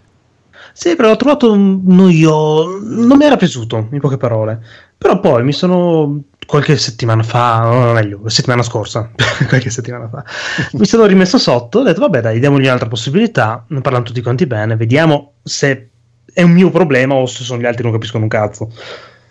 E pian pianino mi sono reso conto che alla fine lui Bojack è, perso- è, il protagonista della serie. È praticamente questo attore di sitcom che 30 anni dopo, a 54 anni, sta, ris- vuole farsi scrivere un libro con un ghostwriter per rilanciare la sua immagine, per far cambiare l'opinione che hanno su di lui, far vedere che c'è qualcos'altro oltre al ragazzotto che era il protagonista di una sitcom degli anni 80, diciamo. Mm. Allora, pian pianino grazie anche con questo espediente che c'è questa ragazza che deve un attimo indagare sul suo passato, sul suo, quello che gli passa per la testa, scopri che il personaggio è incredibilmente umano, è incredibilmente sbagliato come persona. È una persona di merda, è una persona orribile, è una persona che non sa essere felice, è una persona che ha proprio il male di vivere. Lui ogni volta che raggiunge la felicità deve fare sempre qualcosa inconsciamente per non essere contento, per avere qualcosa di cui lamentarsi. Mm. È un personaggio che si butta ai vizi, è un personaggio che punta alla droga, è un personaggio che punta all'alcol. È un personaggio che si toglie qualunque vizio possibile, si toglie qualunque stupidata che ha nella mente e che sbaglia. Palesemente sbaglia sempre e man mano che le stagioni passano sbaglia sempre di più. Ed è un qualcosa che io ho trovato incredibile anche perché ti fa vedere non un qualcosa di edulcorato, sebbene vedi questi personaggi animati, questi animali antropomorfi, ma ogni personaggio ha i suoi pregi e i suoi difetti. Ogni personaggio ha un background, ha una mentalità contorta che ti fa trovare qualcosa di personale in ognuno di loro. Mm. Mm. Ci sono i draghi. No, ma ci sono le lucertole volendo. Mm, le lucertole. ma è quello invece a me che mi ferma. Cioè, per, nel senso, perché me ne deve fregare qualcosa della storia di questa merda di stronzo qua? È quello che mi, mi blocca. Che minchia me ne frega a me della storia sì, di questo non, non riesci a immedesimarti su un divo di Hollywood eh, a fine carriera, diciamo. Eh, so, allora, a me mi è piaciucchiato però comunque sono, non l'ho visto comunque come un capolavoro tanto acclamato da tutti quanti. E non è brutto, non è quello che, quello che si vede dal primo episodio, perché effettivamente il primo episodio non dice assolutamente niente. Cioè, c'è questo umorismo che dici, boh, forse è, una, mm, è una, per una cultura diversa, eh, non nostra, perché sono battute proprio che non si capiscono e poi migliora, viene eh, approfondito molto di più il personaggio, però comunque eh, eh, Paola è impazzita, è proprio se l'è mm, assorbito tutte quante le stagioni, però io e Paola abbiamo gusti un po' diversi su, su, queste cose. Però non è brutto, pensavo fosse veramente una cagata, invece non è, non è male come serie. Dategli una possibilità. No, a me è piaciuto anche tutto il lavoro di scrittura sui personaggi comprimari, sono tutti molto approfonditi e caratterizzati, non è solo lui il super protagonista, comunque è tutto il mondo che ruota attorno che poi ti dà delle sorprese anche più o meno spiacevoli. Anche il personaggio dell'amico Barbone, che tra l'altro è Jesse di Breaking Bad, è doppiato okay. da lui, do, doppiato e scritto da lui mi sembra. Ah, anche. quello che è a casa sua, che rimane eh, a casa sua. Sì, perché okay. sì, sì, la serie è prodotta prodotta dall'attore che faceva Jesse, ora non mi sta ah, venendo il nome. No. Mm-hmm, sì, eh, ci ha creduto molto nel progetto. Cioè, dopo ha eh, fatto il film di Need for Speed, però... eh, vabbè, eh, deve anche, deve anche campare. Insomma, tutti possono scivolare, esatto, devi mangiare qualcosa, quindi... Ma sì, devi pagarti le... le... Google la, cheta- la, la, chetamina devi pagare. Eh, ma Google Stadia in qualche maniera te lo devi pagare. Google Stadia.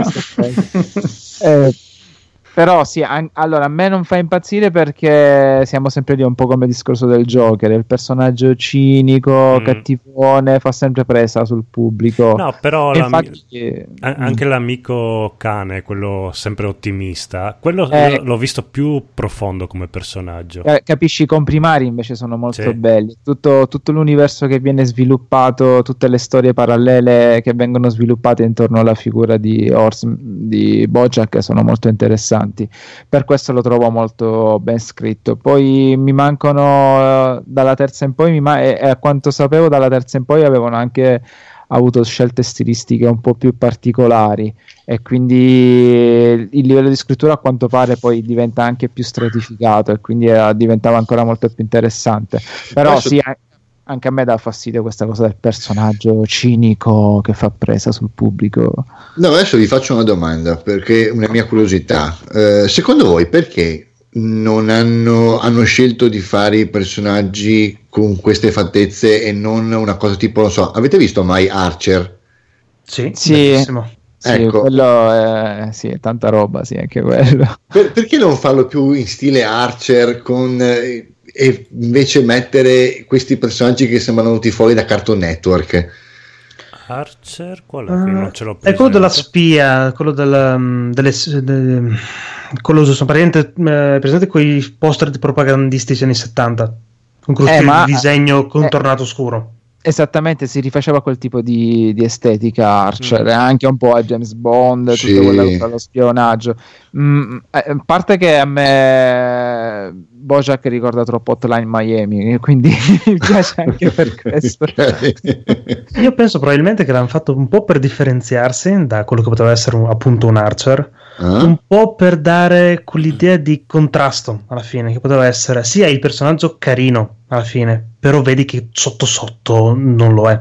È marcio, okay. è proprio... Sotto sotto è proprio marcissimo. Okay. Proprio un divo, un divo di Hollywood credo che comunque e un po' anche sono... per fare un po' di giochi di parole tipo Horsing sì, Around che era tipo sì, geniale. secondo me si, si, erano anche un po' letti Black Sad quello il fumetto. Sì, eh, sì, sì, ho capito. sì. anche lui vabbè lui è vabbè, noir però ha a che fare anche lui con l'Hollywood e vari divi in molte delle storie sì, eh, molte, molte no, perché l'ultima stagione po'. è proprio Black Sabbath. Cioè, si parla del Ku Klux Klan, si parla di un sacco di cose all'interno di, di Black Sabbath. Quindi sì, Black Sabbath è molto più serio, però comunque ci sono sempre gli animali che ricordano i vari caratteri delle persone.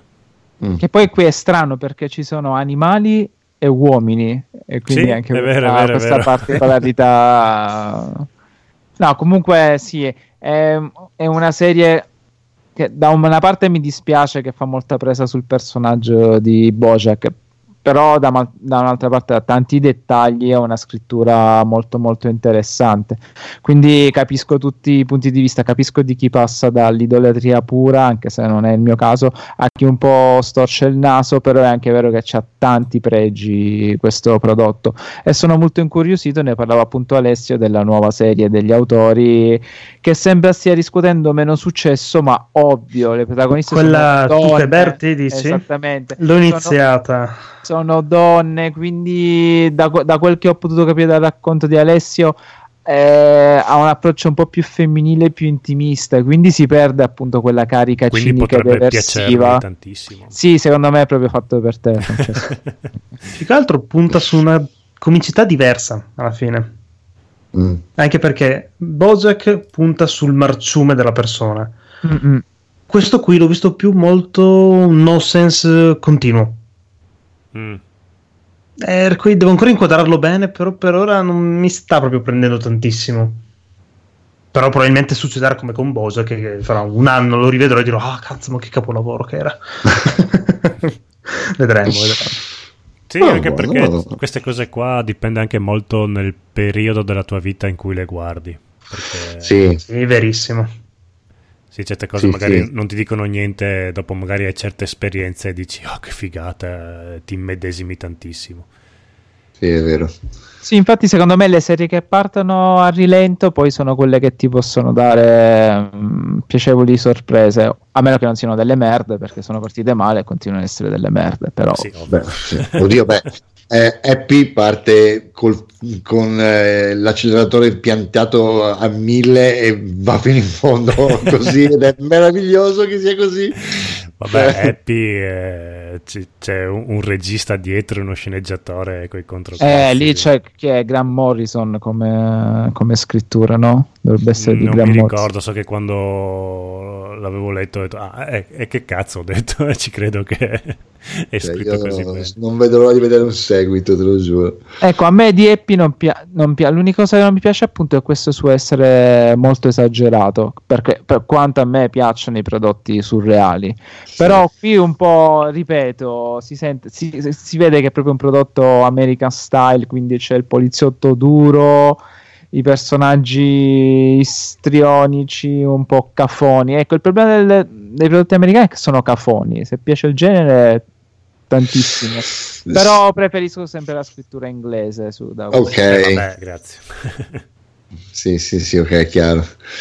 No, a me fanno morire questi personaggi cioè, che hanno toccato il fondo e vanno avanti, tipo dei caterpillar, cioè nel senso, non so, mi fanno impazzire. È quasi veramente, quasi un supereroe negativo, eh, anzi non quasi. Eh sì, veramente... perché spesso non, non, hanno niente da perdere, quindi sono inarrestabili nella loro unica missione che hanno sì. in testa. Magari dopo to- sono dei pazzi, quindi è una missione totalmente deviata, però non hanno niente da perdere, quindi ci provano fino all'ultimo e diventano dei supereroi anche se non lo vogliono. Esatto, cioè, stupendo. È, Happy è, è proprio... figo, figo. Happy, happy, happy. Carino, tu, sì. tu, che pensavi che avevamo quasi finito, invece no, siamo appena a metà. Pensa a te a parlare di, di, di, di, serie tv, oltretutto, mamma mia. Chi siamo diventati? Aspettati. Vabbè, vogliamo commentare Game of Thrones? Brutto, brutto, brutto, brutto, brutto. No, sì, non, cioè è il finale, non è il finale che ci aspettavamo. Cosa manca? Una puntata solo? Sì, una puntata sì, sola. Eh, che però adesso senza fare spoiler, co- cosa... Cioè, cioè, anche se chiude, se non metti che finisce il mondo e non possiamo vedere l'ultima puntata. Magari. Dici, buh, vabbè, ormai... T- cioè, ah, ok, vabbè. Peggio di così. sì, cosa, cosa, c'è da dire di più? Eh, ma se è vero che hanno chiesto una petizione, hanno fatto una petizione vabbè, per chiedere lì... di scrivere l'intera ottava stagione, cioè. Allora, lì eh, c'è da dire che eh, qualsiasi cosa facevi eh, ricevevi merda da qualche parte perché non potevi accontentare tutti. Perché no, c'è, c'è chi è... ti fava per quello, chi ti fava per quell'altro. La cosa che a me, cioè, per me potevano morire tutti quanti, non mi poteva fregare di meno. E il fatto che come se ne stanno andando via certi personaggi, dici, cioè, sembrano delle puzzette quelle silenziose. Quelle che... ma, no, ma, ma, più che altro è, proprio, è la cosa che non ha proprio nessun senso, ma proprio nessun senso a, a livello né di scrittura né mm. di scrittura dei personaggi né di scrittura della sceneggiatura, proprio non ha nessun senso. Cioè, ti fanno tutta una storia che va da una parte e poi dopo, la puntata dopo, ah, ah no, è lo stesso, è così, eh, sti cazzi. Cioè, proprio una cosa. Adesso invece se c'è il conigliastro, non possiamo spoilerare, però sarebbe da spoilerare a violenza. ma proprio da spoilerare a violenza perché ci sono veramente delle cose che non hanno nessun senso, ma proprio nessun senso, da una puntata all'altra. Mm-hmm. Sì, e poi dici... non so se voi avete visto, perché qua in Italia di solito generalmente non lo fanno vedere, però io lo vado a vedere di solito su, su YouTube, c'è il trailer della prossima puntata no, e no, già c'è, c'è anche... in 30 secondi ho già visto delle cose che non hanno, non hanno nessun senso. proprio, proprio non, ha, non, ha, proprio senso, ma dai, aspettiamo la fine, fine, così possiamo parlare. Esatto. Comunque non allora, ci sta piacendo e non penso no. che riescano a risolvere la cosa. No, visto, visto, là, visto l'ultima sempre... puntata, non credo che riescano a, a rimediare. È l'unica cosa che adesso cioè, può finire in qualsiasi modo. Quello sì, quello è vero perché può finire in qualsiasi modo e maniera perché tanto non ha più nessun senso niente, quindi non è che hanno bisogno di fare ah no, eh, dobbiamo fare così perché ormai è andata così. Mm-hmm. Cioè, per come la, la, stanno facendo adesso, cioè, può finire veramente in qualsiasi modo. Sì totale e, e, e, se ne sbattono i coglioni perché tanto quindi non, c'è neanche modo per un appassionato di ipotizzare. Ma no, no, no, ormai a questo punto no, possono fare tutto quello che vogliono perché ti, ti ripeto, cioè, se, se, loro ti fanno vedere e ti fanno un arco di cose dove praticamente proprio ti scrivono la sceneggiatura per farti capire una cosa che è così e poi invece Mm. Totalmente un'altra cosa, ma senza nessun senso e senza nessun riferimento la puntata dopo, per poi ridiventare un'altra cosa ancora la terza puntata o la quarta, quello che è. Sì. Cioè, proprio boh, allora poi cioè, tutto può essere. Cioè, per me, per dire, nella sesta puntata possono arrivare anche gli Autobot e distruggere. sì, in effetti completamente senza svolta. senso. Proprio... Ma oh, oh. Lo, lo, spin-off che hanno annunciato si sa se è ambientato prima, dopo, durante. Ah, ne hanno annunciati tre in realtà. Eh, eh, perché se ne fanno qualcuno che è ambientato dopo, mi sa che non fanno finire bene le cose in modo che ci sia ancora no, una guerra. Da quello che dicevano erano, dovevano essere tutti prequel. Ah, beh, prequel ce n'è da, da fare che. Sì con il re pazzo e tutto quanto. Esatto, però cioè, l'unica cosa buona che ha avuto questa è che mi ha fatto veramente venire voglia di leggere i libri, eh, perché sì, e, e basta. E, ma anche questo è il problema, siccome della serie, che è fatta una conclusione su una serie di libri che non sono ancora stati finiti. Eh. Cioè, il problema è, que- è, che all'inizio, quando c'erano i libri, sembravano che questi i due sceneggiatori fossero dei geni. Oh, guarda, sono bravi questi a scrivere un cazzo un altro. Invece non avevano un cazzo, avevano il materiale buono e scrivevano, eh. facevano il minimo del minimo per.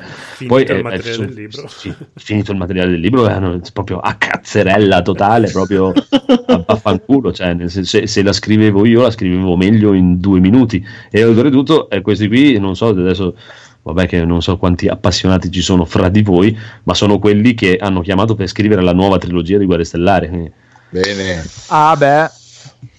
Fantastico già il franchise ne aveva bisogno di scrittori esatto. sopraffini, ora però proprio la ciliegina sulla Sì, sì, perché è proprio, eh, ti dico onestamente, adesso quando lo vedrai, la cosa proprio più brutta in assoluto è proprio la scrittura, perché anche per me l'ultima puntata, questa qui la quinta, è, è bella come puntata, cioè nel senso, è bella, è girata bene, è molto bella. Mm. Il, no, no, il, il regista che gira le puntate delle battaglie è bravo poi se, se non, pia- non, possono piacere le scelte tutte, ma lui è, come regista è bravo, cioè, le, scene, le, scene, sono belle, sono fighe, non hanno problemi, però è, è, proprio il livello di scrittura che non ha nessun senso, dopo per forza che non ha, cioè, non ha nessun senso. Se, se, se, se, scrivi le cose così, però a livello visivo la puntata per me è stata bella, non è, non è stata brutta. Mm. Non lo so boh, non so, sono curioso di iniziare di cominciare a vedere queste ultime puntate solo per il gusto di vedere come andrà Ma a ti sei fermato dove tu? Io mi sono fermato alla terza stagione. eh, ricordami un attimo cosa succede nella terza stagione. Eh, lui, e poi parliamo di spoiler. No, poi c'è Tyrion che incontra Bolton. e mi sono fermato. Ho detto basta. Allora, allora dico di te, se lo vuoi guardare, guardalo fino alla sesta e poi basta, e poi non guardarlo più. E poi te lo Ma immagini no. tu come. okay. sì, infatti, fino alla quinta alla Oh, forse quarta, quinta, la sesta. Do... comunque, no, anche la male, sesta, hanno delle belle svolte. Alcune puntate sì, sono sì. molto belle. Chiappe e tette ci sono sempre. Cioè, non, è, non è male. Poi era divertente anche parlarne con gli amici, risvolti. Io, io forse anche la settima settima in alcune cose. Eh, sì, però la settima è, vedi, la cosa della settima anche lì per me il problema è che sono iniziate a iniziare le, le super incoerenze totali perché I, prima, prima praticamente esatto, cioè, erano delle cose, cioè, anche solo il viaggio per andare da una parte all'altra era una cosa che non sapevi che cazzo potesse succedere. Dal, dalla settima praticamente la gente si teletrasporta sì, dall'altra parte del continente in 4 secondi. Le mail mandate con i corvi che Ma è, è, è, quello il problema. È prioritaria veramente, insomma insopportabile. Dico, sì. È proprio quello il problema, anche di questa dell'ottava, cioè quello non come, come sono girate non è un problema, cioè, non sono brutte, non sono cose, solo che sono proprio le cose scritte veramente blah, blah, blah. vomitate. Sì, molti si lamentavano della sesta perché era troppo verbale, molto dialettica. Eh no, Però, eh, infatti, perché a parte che un po' come i vecchi Star Trek, era tutto basato sulla diplomazia, ma poi ci avevano portato fuori anche il discorso della religione, di come sì. i poveri stavano diventando i nuovi sovrani e ricchi del, dei Lannister. Cioè, mm, era, era, molto interessante. Poi la settima hanno detto, vabbè, ciao, dobbiamo finirla. Ok super trasporto, teletrasporto, corvi che volano a destra e a sinistra. Eh, ma infatti quello. Draghi, cazzi, mazzi, beautiful, cugini, nonne, zie che scoprono fra di loro, palazzi che esplodono, Michael Bay che gira da, all'improvviso, insomma. Bah, quindi... cioè, lì, lì il problema è quello, o gli ci volevano altre due o tre stagioni minimo, proprio minimo, minimo, minimo, almeno due o tre o e il discorso è che questi qua non è che possono anche lì gli attori dovranno fare altre cose non è che possono tenere la gente vent'anni a fare la stessa cosa Beh, i sceneggiatori sono stati comprati con miliardi di soldi in più per fare altre cose dobbiamo finirla stavo pensando di gliela William Shatner Vabbè, William Shatner, mamma, Sono mamma 50 mia. anni che fa. Mamma mia, no, no, perché me l'hai tirato fuori lui? Oddio. Dio! Io lo odio adoro profondamente. Io adoro il capitano Kirk. veramente, guarda, mi, proprio bah, gli cagherei in bocca proprio a quell'uomo. Proprio oh, veramente la sì. faccia da sbirro nazista di merda di TJ Hooker in coglione. No, ma poi è proprio una persona di merda. Lui, ma mi fa proprio che... a pelle proprio, mi fa schifo proprio. proprio uh, mamma mia. Non lo, lo, ama nessuno, solo io lo solo io gli voglio. Lobby Frontali in chat dice che gli ultimi due episodi della sesta sono meravigliosi. Sì, sì, no, ma la sesta è bella. La sesta ancora è bella, è dalla settima che, la, dalla settima che, che è ancora magari è carina, però ho iniziato veramente che ho iniziato proprio a pensare, oddio, oddio, mm, oddio, oddio, che cazzo stanno facendo? Perché hanno iniziato a svarionare di brutto. E Adesso, adesso spoileriamo, dai. Facciamo finire il buon conigliastro che ci deve dire un paio di cose di, mm. di, di, di The House of the, That Jack Build. Scusa, The House of Allora, The House of That Jack Build, che in ah, Italia è stata tradotta col okay. terribile La casa ah, di Jack. Ah, la casa di okay, Jack. Okay, okay. Sì, e qui il povero Edoardo è stato ospite. Vabbè, è piaciuto un sacco quella puntata. Soprattutto tutte le parti tagliate. no, povero Jack. no, no, super grande Jack. Ehm, eh, il che è un peccato perché un conto, sentiamo te bello il titolo, La casa che Jack costruì, che è proprio di biblico, eh, quanto di biblico poteva esserci in questo film eh, con la casa di Jack. Ok, cos'è? Una canzone da Sanremo. E l'ultima opera del grande maestro Lars von Trier, uscita in, con una distribuzione che ha del ridicolo, credo solo in Italia, in due versioni, una mm, censurata, comunque vietata ai minori di 18 anni, e una non censurata che è andata, credo, in due cinema, di cui uno di, del proiezionista ehm, in solo lingua originale, quindi ci stanno dicendo che noi italiani siamo pecore e non ci meritiamo niente. Detto questo, è la storia di un serial killer che in questo caso comunque sarebbe il regista. Eh, ogni film di Lars von Trier è profondamente autobiografico. Nonostante questo, credo sia il primo film dove il protagonista sia un uomo rispetto agli altri in cui erano tutte donne, ma veniva sempre tacciato per misoginia. Lars von Trier, oltre ad essere un genio, forse uno dei più grandi registi ormai viventi rimasti, è anche mm, una delle persone con un umorismo smodato, eccessivo. Lo si vedeva anche in Infomaniac nella campagna marketing che fece per tutte le città. Ti è piaciuto e, Infomaniac? È un capolavoro, però la versione non censurata. Sì, penso di aver visto quella io perché almeno se vedi gente che fa pompini penso che sia non censurata. Beh, ti dico solo una cosa, eh, se c'è l'aborto è la versione non censurata. Okay. L'aborto. A me non è che mi abbia fatto impazzire. Però. e gli sgombroni, ci sono gli sgombroni. Eh, oh, gli sgombroni. Eh, che poi è un meraviglioso film pornografico, ma non sì. porno. Comunque, detto Dio, questo, non porno. cioè... Però... Eh, ma no, non è pruriginoso. Mentre tutta la campagna marketing era sul fatto che sarebbe stato il primo film porno d'autore. No, allora, do- dopo che lo guardi, ti viene voglia di tutto tranne che fare sesso. Quindi... Esattamente. è perché è un film filosofico. Lui è un, è un appassionato di Tarkovsky, Bergman, quindi lui la butta sempre così. Però pur rimanendo nel cinema di genere, perché poi i suoi film cosa sono? Film horror film porno che si rifacevano alla pornografia anni 70, soprattutto quella italiana o francese, film di fantascienza tipo Melancolia, film su un serial killer come La casa di Jack.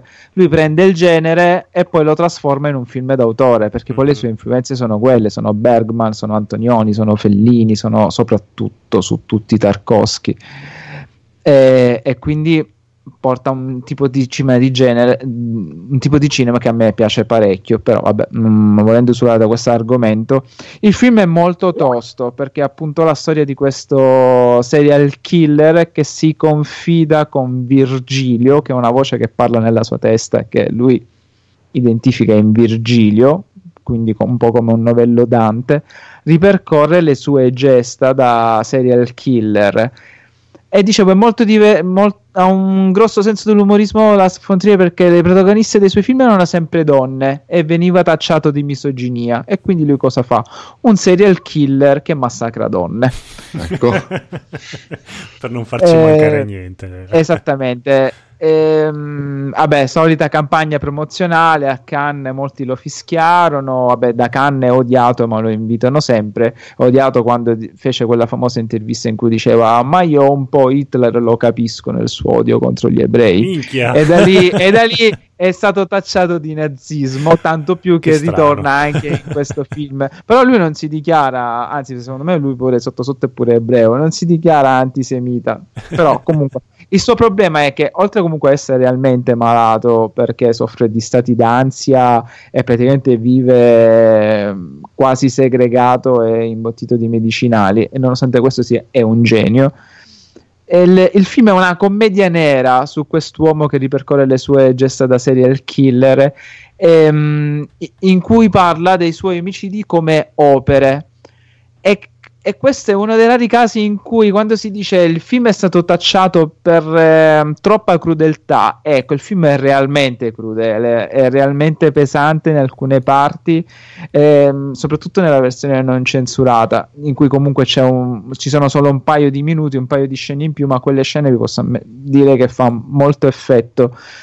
Però la particolarità è che poi ci butta dentro filosofia, religione, letteratura, arte, pittura. Ci sono scene surreali che sono proprio dei veri quadri del Rinascimento in movimento.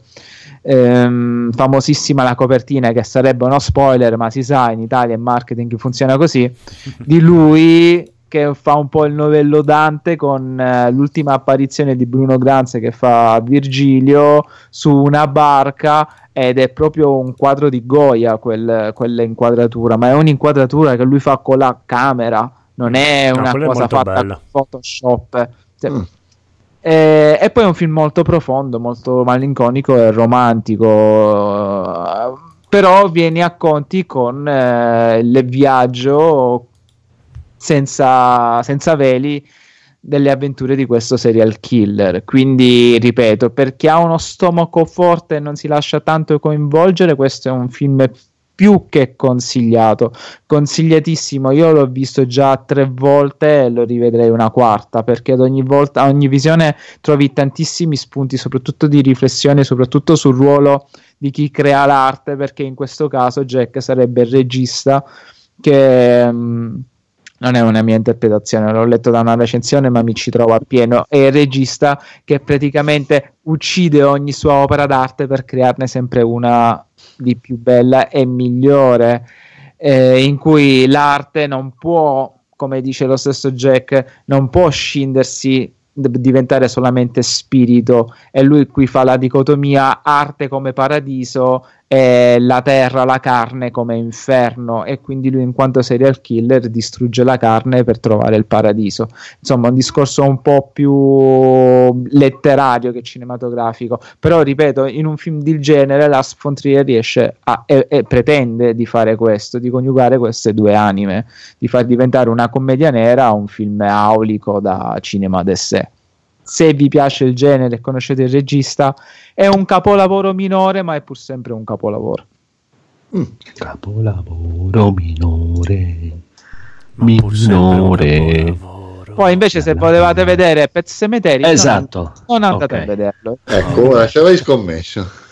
Eh, utilizzate il metodo Andrea, eh, minima spesa, massima resa. Io ci ho speso È 7 giusto. euro perché comunque va bene, eh, avevo voglia di andare a vedere il cinema, l'alternativa era Endgame e ho detto vabbè piuttosto in memoria del bel vecchio film degli anni 90, piuttosto su Netflix recuperate il vecchio film degli anni 90 e leggetevi il libro. Eh, hai sbagliato, perché Endgame invece è un bel film.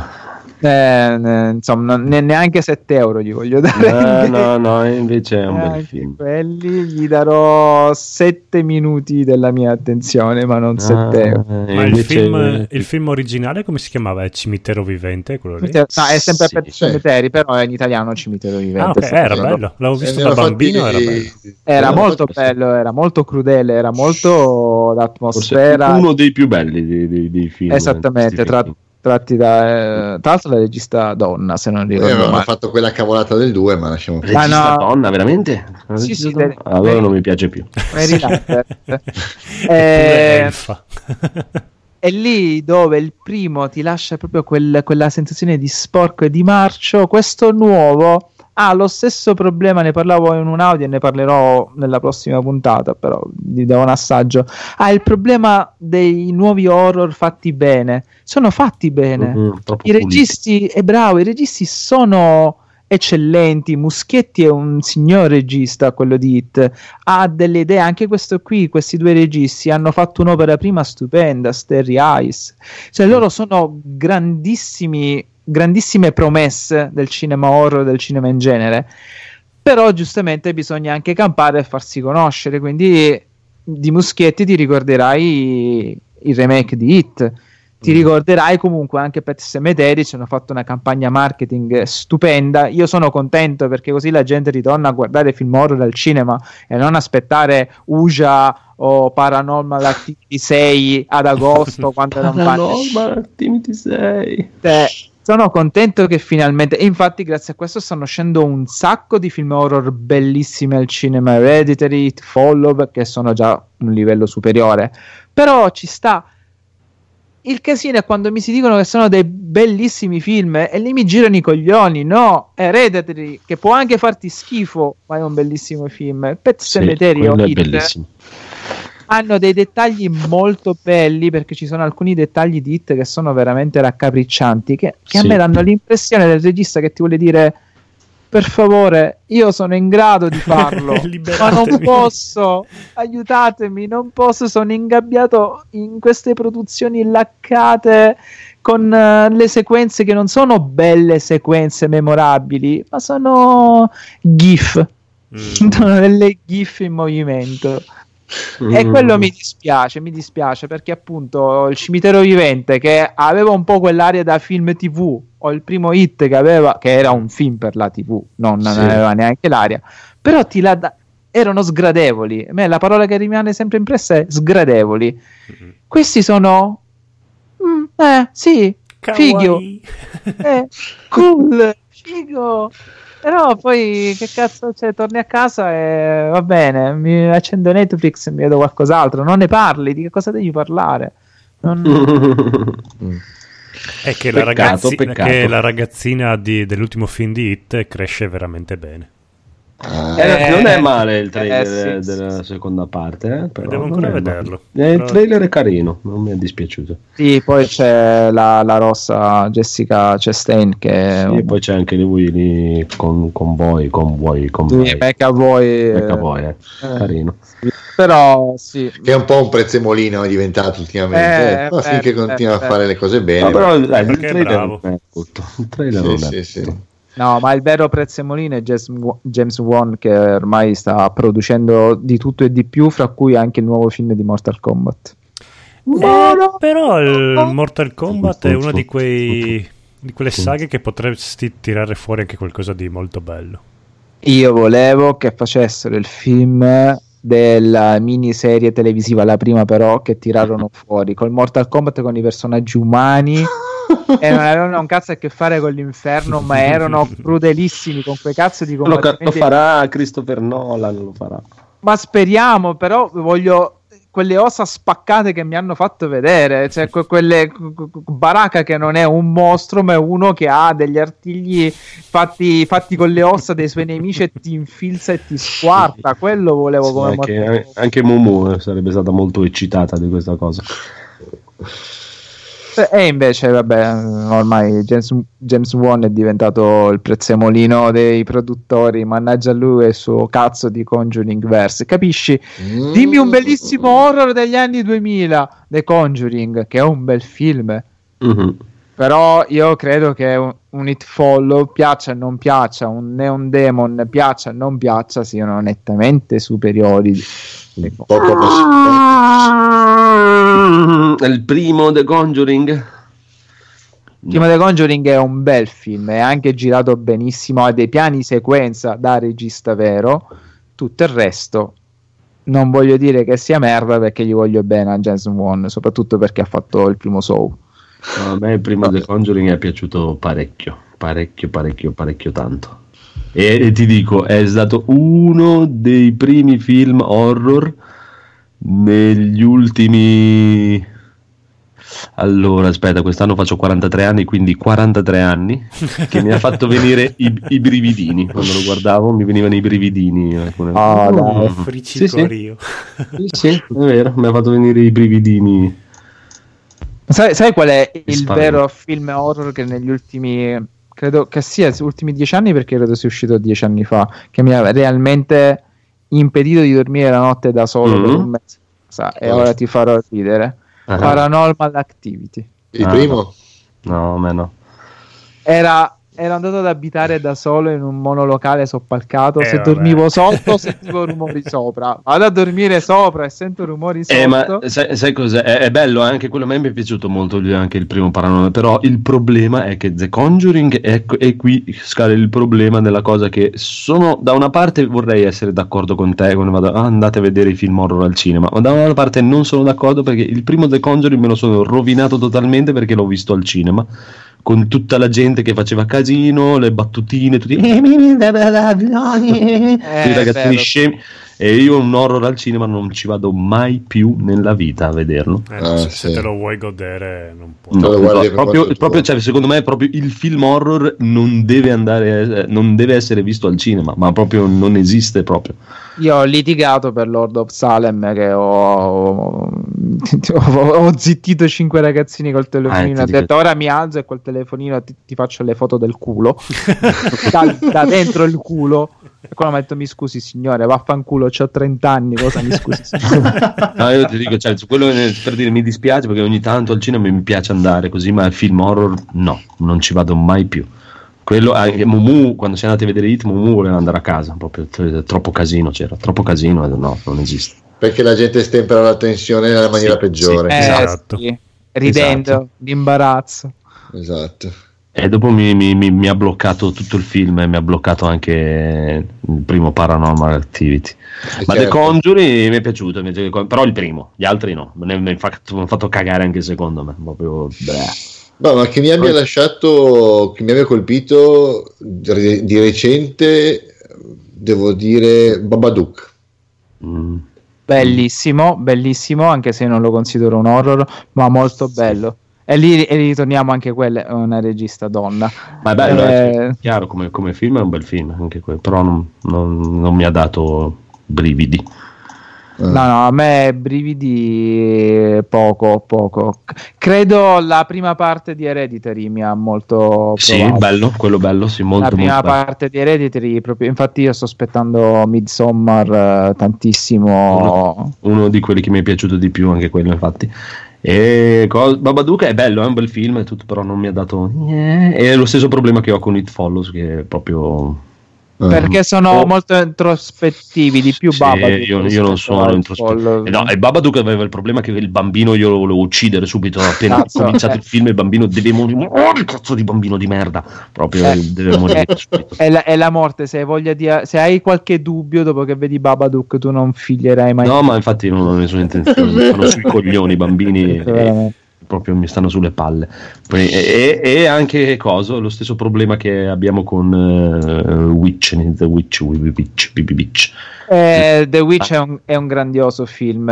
non sono d'accordo col maestro Mirko quando dice che il vero ultimo horror è Suspiria ah, fa cacare, perché invece è al contrario. Però... A me, per dire, cioè, è chiaro, sempre parlando per iperbole, è, è, un bel film, non è un brutto film, chiaramente è un bel film, però non mi ha dato niente di niente. Ma sì, a me non ha fatto paura. Ma, neanche, ma, neanche, ma, neanche sensazioni di, di, di che, ne so, di, di di, di, di, stare male o di, o di, empatia con questi stronzi di merda, ma a parte che cioè, proprio non, non, non, ci riesco, ma, ma molto è, è, per il fatto de, del tema trattato. No, a me è piaciuto The Witch, ma non perché, fatto, non perché mi ha fatto, paura, mi è piaciuto perché quello che racconta, come lo racconta, mi, mi, mi ha molto considerando anche il lavoro che faccio mi ha molto eh tu proprio direi che sei molto a contatto con le preso sul sì eh? sì sì, sì l'ho, l'ho, l'ho, visto molto mi ha visto molto come film eh, è un film molto, molto attuale soprattutto per gli Stati Uniti un film del genere con sì. l'ossessione che hanno per la religione Eh, sì, sì. Eh, invece a me proprio per quel motivo lì non mi ha dato proprio un cazzo di niente. Proprio, mi è venuto proprio ma guarda, sti sfigati di merda. mi, mi ha intristito e basta. Eh, però The Witch è sia esteticamente perfetto, sì, sì, no, è bello, è che bello. sono sì, sì, quello chiaro. Ma, sì. ma ferma, quello anche, anche, anche It Follows è molto bello, eh, c'è tutto, tutto, tutto, il richiamo proprio Follow a, a esatto, Halloween, eh, sì, ma non pieno. Il problema che ho con It Follows è, è, è, una parte del film proprio che, che lì proprio mi, ho, ho subito eh, per... mm. Sì, ho capito quale dici, c'è qualche buco di sceneggiatura. Sì, cioè, io, io, ti dico onestamente, spoiler, signori e signori, spoiler. Vabbè, cioè, vecchio. Il, il, il, piano minchione che eh, loro sì. devono andare nella minchia di piscina per metterci dentro tutta questa attrezzatura con lei che sta lì. Io lì proprio ho detto, ma che cazzo, che, cos'è? Eh, ma è, è, Carpenter, è l'assedio e gli eroi che cercano di sovvertire il male, però poi sì. dove sta la generata? che è il male ti sputa in faccia, dice ma che cazzo mi vuoi buttare la cosa nell'elettricità, ma io te le butto addosso, ma, oppure, ma sì, oppure infatti, ti ammazzo la protagonista. Ma è per quello che dico, cioè, come, come, ti fa venire in mente che possa essere un piano un minimo sensato quando praticamente nella scena prima gli hai sparato in testa e questo qui non si è fermato e, e lo, vuoi fulminare con ragazzini. un tostapane. Ma non lo è perché sono dei ragazzini stupidi, infatti in, in quello è coerente. Sì, no, per, per, però mi, mi, ha lasciato veramente cioè, quando sono arrivato a quel pezzo lì volevo proprio dire ma va fanculo vabbè anche la seconda parte di Hereditary ti fa rimanere un po' cazzone. Dopo quella prima parte super drammatica e poi diventa sì, però secondo me per dire Hereditary eh, al confronto dell'altro che l'ho visto veramente proprio totalmente ispirato proprio a Carpenter, Halloween questa cosa qui e tutto eh, è, è, è, molto più originale. Per me è, proprio, è una delle cose più originali che abbia visto negli ultimi anni Ah, sì, è soprattutto la parte del, del, fatto che lei è una costruttrice di case sì, in miniatura, no, ma, bambole. Tutto, eh, non, è, non è la, proprio la storia. Di solito il film horror, il 90% è sempre la storia, la solita cosa, lo solito plot, le solito. Questo eh, invece. Però, cioè, ah, però ah, bello. bello perché è molto debitore sia di Polanski e di Kubrick sì. nelle inquadrature e soprattutto Polanski in uh, Rosemary Baby. E non vado oltre perché sennò il film perde un po' di, di effetto. Però si vede che è uno che ha avuto de- anche Hitchcock fra le influenze che ci ho visto c'è avuto, che ha avuto dei maestri. Quello che dico è il problema come dico sempre, non è avere le influenze, le citazioni, è farle proprie e avere eh, il proprio infatti, c'ha, c'ha, c'ha, il suo punto proprio totale, che è anche It Follows, eh, quella, quella cosa lì è anche It Follows. Però, però è smaccatamente Carpenter. E... Eh, lo, adoro, lo, adoro, perché poi ha sovvertito la figura di Michael Myers, dalla maschera l'ha fatto diventare la non maschera. Sì, però lì sì. se non hai visto Halloween ti perdi tanto di... sì e, e l'unica e la cosa proprio che ti ho detto cioè nel sen- che, che, te l'avevo già detta il fatto che tu prendi Carpenter in quella cosa lì però eh, sì, l'ha, preso ma in, una, in, una, maniera molto che te la credi tantissimo quando invece per me Carpenter era proprio basilare totale proprio sì, sì, sì. Carpenter era proprio diretto nei suoi lui era un artigiano. Esatto che è la cosa che mi piace di più di lui proprio che non, è, proprio che non si considera neanche un artista è proprio un lavoratore punto finito io faccio tranne, tranne in due film anzi in tre film che sono Fuga da New York eh, Essi vivono e Signore del mare lì si vede ma si vivono sì, il di Piper in si mamma mia. E lì si vede che lui aveva esattamente. Lì si vede che lì in essi vivono soprattutto aveva degli intenti sociali era proprio smaccato il messaggio. Vabbè, quello, quello, quello glielo vedo sempre eh? quello lì glielo vedo sempre sempre. Cioè, proprio, sì, è proprio la base dei suoi film eh, lui, lui, è un progressista. Il capitalismo fa schifo la, la gente fa schifo la chiesa è una merda. E, e infatti adesso vendono i capelli della Obey ma vabbè eh, sì, campare. Poi, fa pure la pubblicità con Nintendo Labo, sì, gio, gioca a destra, cioè, anche lui. Però a me lui è arrivato a otta, rincoglionito a 80 anni, però tranquillo, non come sì, Dario Argento che è solamente rincoglionito e basta. Mamma mia. Sì, ma no, ma lui è un tranquillo, eh, figurati, cioè, l'ho sentito più di una volta dire che se tu, se tu, gli dai i soldi che lui ti chiede e gli chiedi di fare il film degli Smarties, lui fa il film degli Smarties e non gliene frega un cazzo, prende i soldi e vaffanculo. Come quando dovevano uscire fuori l'ultimo Halloween che gli hanno chiesto per, per farla sì sì bellissimo ha detto eh, il, migli- il migliore. ha detto il migliore sì sì è esatto. bravissimo sì, staccate sì. l'assegno basta esatto dai, dammi i soldi che vuoi poi puoi fare quelli che gli hanno chiesto se, ah, ma non ti prende male che ti rifanno il tuo coso e chissà come lo eh, frega un cazzo dammi i soldi che mi io l'ho fatto. cioè, lui questa, vota, questa cosa l'aveva avuto però era più giovane col secondo che non volle partecipare al secondo anche se poi gli hanno rotto tanto il cazzo che ha dovuto quantomeno scrivere la scena sceneggiatura. Per questo è collegato al primo, il secondo, per originale. Però poi effettivamente lui Halloween voleva solamente girare il primo. Infatti non ha mai girato sequel, tranne sì. quando ha incominciato a non essere più Carpenter. Gli hanno detto dai facci Fuga da Los Angeles, che poi è un remake. È una presa per eh, il culo anche. Sì, sì lo fa apposta che poi certe sì, eh, sì. Il, il, surf le cose varie sì, il, surf, lo, il, surf, sullo tsunami è fantastico. Eh, mi, mi, avete chiesto di rifare il mio capolavoro allora io ve lo rovino con le mie stesse esatto, mani. esatto. infatti è stato un flop assurdo però uh, anche lì io ci vedo del genio. Certo poi quando sì sì anche fare... perché sapevo che l'avevano spinto anche molto a usare computer grafiche. Voglio il computer grafica ciappa la computer grafica di merda. Esattamente. Anche se poi comunque lui rimane sempre quel signor regista che è sceneggiatore e quindi comunque anche il suo peggior film ti lascia sempre qualche cosa. Anche Vampiri su Marte, alla fine te lo guardi divertendoti. Eh, fantasmi da Marte. Eh, Fantasmi da Marte o Vampires, ecco, ho confuso per bellissimo Vampires. Ecco, comunque ti lasciano sempre qualcosa. Lui rimane sempre un grandissimo regista. Non sono. Ma già solo le colonne sonore che scrive. Oh. Eh, poi, tra l'altro, faceva tutto lui: cioè, montatore, soggettista, sceneggiatore, st- colonne sonore. Che cazzo, ogni tanto facevo pure l'attore. Che cazzo gli vuoi la Carpenter? Il problema Sai sono mi... altri. Sai cosa mi manca di vedere suoi? I corti che ha fatto per la serie Master of Horror. Quelli non ancora Allora, non... Cigarette Barnes uh-huh. è bellissimo. Eh, ancora non l'ho è, visto. È il suo canto del cigno è proprio riprende seme della follia però sul cinema ed è il suo canto del cinema e che guarda gu- tanto dura pochissimo dura 40 minuti guardalo veramente folgorante. È, è, di, dei Master of Horror lui, il suo e quello di Takashi Miike sono Miike numero uno sono i più belli in assoluto i più belli in assoluto. Guarda tanto veramente durano poco mica è veramente un folle proprio. Vabbè, mica è incatalogabile. Ma noi stiamo ancora registrando sì, sì, sì, sì, io, io, io, io, vi dico, io, tra, non volevo interrompermi, ma mi sa che vi, la, vi lascio perché si è fatto tardissimo. Eh Andrei no. avanti volentieri, ma si è fatto veramente tardi. Guarda, mancano dieci minuti alla chiusura proprio totale della trasmissione. Mi dite eh. i cinque film assolutamente gay. da guardare gay di Carpenter. Allora, spingere con schiuma, tutte pazze per le nere Per le nere Vabbè, ma facile. Halloween, mm-hmm. eh, la cosa. Sì. Mm-hmm. E si vivono. Sì.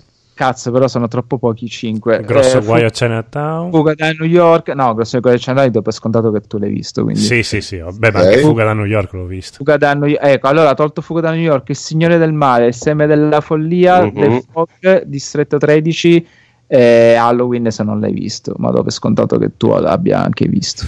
Eh, invece no, Halloween e Distretto 13 mi mancano. Distretto eh, 13, occhio che è uno dei suoi primi film, quindi è molto ingenuo, però lì vedi già il germe del capolavoro, germe però, è molto ingenuo, però tante battute epiche e soprattutto capisci un po' anche da dove derivano i guerrieri della notte di Walter Hill. Sì, e, e, e poi e, e, capisci tutto che alla fine lui gira sempre lo stesso film, anche Fantasmi sì. da Marte è Distretto 13. Sì, sì, sì, sì, ma lui ha sempre detto che... Sì, sì. No, ma la storia è sempre quella, anche il personaggio, se tu ci anche fai caso, il, per- il personaggio, il, il protagonista è sempre lo stesso. E se sei appassionato di Cthulhu fino alla morte, la cosa Beh, la, cosa, la, cosa, è bellissima, la cosa lo so a memoria praticamente. Il seme della follia. Il seme della follia è bellissimo. Il seme della follia proprio ci e, e, il Signore del Male è una chicca dimenticata, è proprio una chicca dimenticata, troppo indiscutibile. E poi non è che te ne mancano tanti perché non è che ne ha fatti tantissimi. Eh. Beh, no, no. ne ha fatti una cinquantina però. Eh, no, ma gli altri poi sono già, diciamo, okay. quelli più alimentari. Mm, I capolavori okay. sono questi. Ma che è una cinquantina, ma va là. Dici di ah, no? Comunque ne avrà fatto una ventina, no? Una ventina. Sì, ma neanche, neanche 20 per me. Non arriva neanche a 20. Poi vabbè, ripeto. Manca The Village. No, cosa? Il, il villaggio, dei dannati. Dei, no, dannati che è il remake di Chi può uccidere un bambino. Eh, esatto, poi manca quello, quello con um, Kevin Chasey, quello comico strano, no? l'uomo invisibile, l'avventura ah, dell'uomo invisibile. Un attimo, un attimo, lui ha pure girato Starman. Starman, Starman sì. è bellissimo, è troppo bello, una commedia romantica fantastica. Sì. Ma dai, guarda che è abbastanza famoso, cioè, Starman è anche l'ultimo, The World, il reparto non è male. E, e eh. tra le altre cose, Starman aveva Coso come protagonista, non si chiamava Il Drugo. Sì, è ah, vero, sì. Jeff Bridges. Jeff Bridges, esatto. allora, St- Starman è proprio per il codolo, è già con i fazzoletti in mano, è proprio... Ah, sì. è, è, allora, è proprio... Ho, ho, pianto con School of Rock. Occhio no, no, Starman è proprio la, perché quella quella, eh, quella eh, cosa alla, eh, alla eh, sì, però bello. È, è la storia d'amore strappalacrime con, diciamo, in salsa eh, fantascientifica. Allora, sì, sì, è proprio bello Starman, proprio qualcosa mi, fatto, cioè, mi sono fatto venire in mente da solo, però oh, mamma mia. Cosa mi è venuto in mente? A me mi è venuto in mente, non c'entra niente, non è di Carper, ma te lo ricordi il replicante? Oh, è bellissimo il replicante. chiunque di... ma chiunque dica che il replicante non è bello e invecchiato male, non ascolta. Io l'ho visto al cinema. Visto. Ragazzi, io, state io. tirando fuori delle cose. Mamma mia. Cioè. Il replicante. Cos'è il replicante? Ah, eh, anche lui, lì dovrebbe, il protagonista è quello di um, Twin Peaks. Charlie Sheen.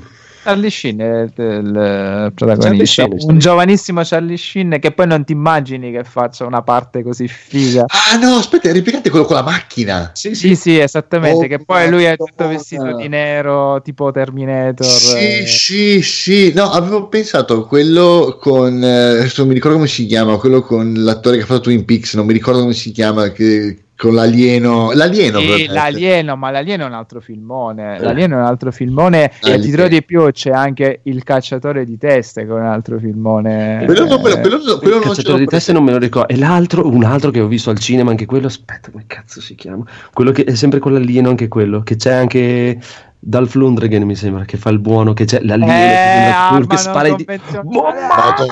sì, allora, vabbè, allora un attimo queste sono super trashate che vanno recuperate tutte. Ma quale trashate? questi sono i miei film allora, della vita proprio.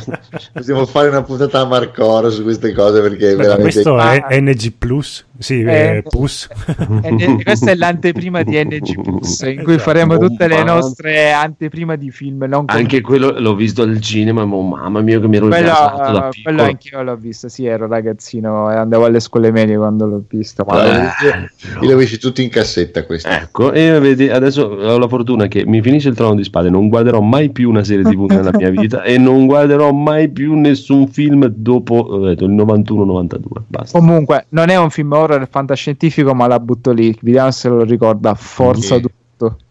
Forza, Forza du- aspetta, un attimo, aspetta un secondo.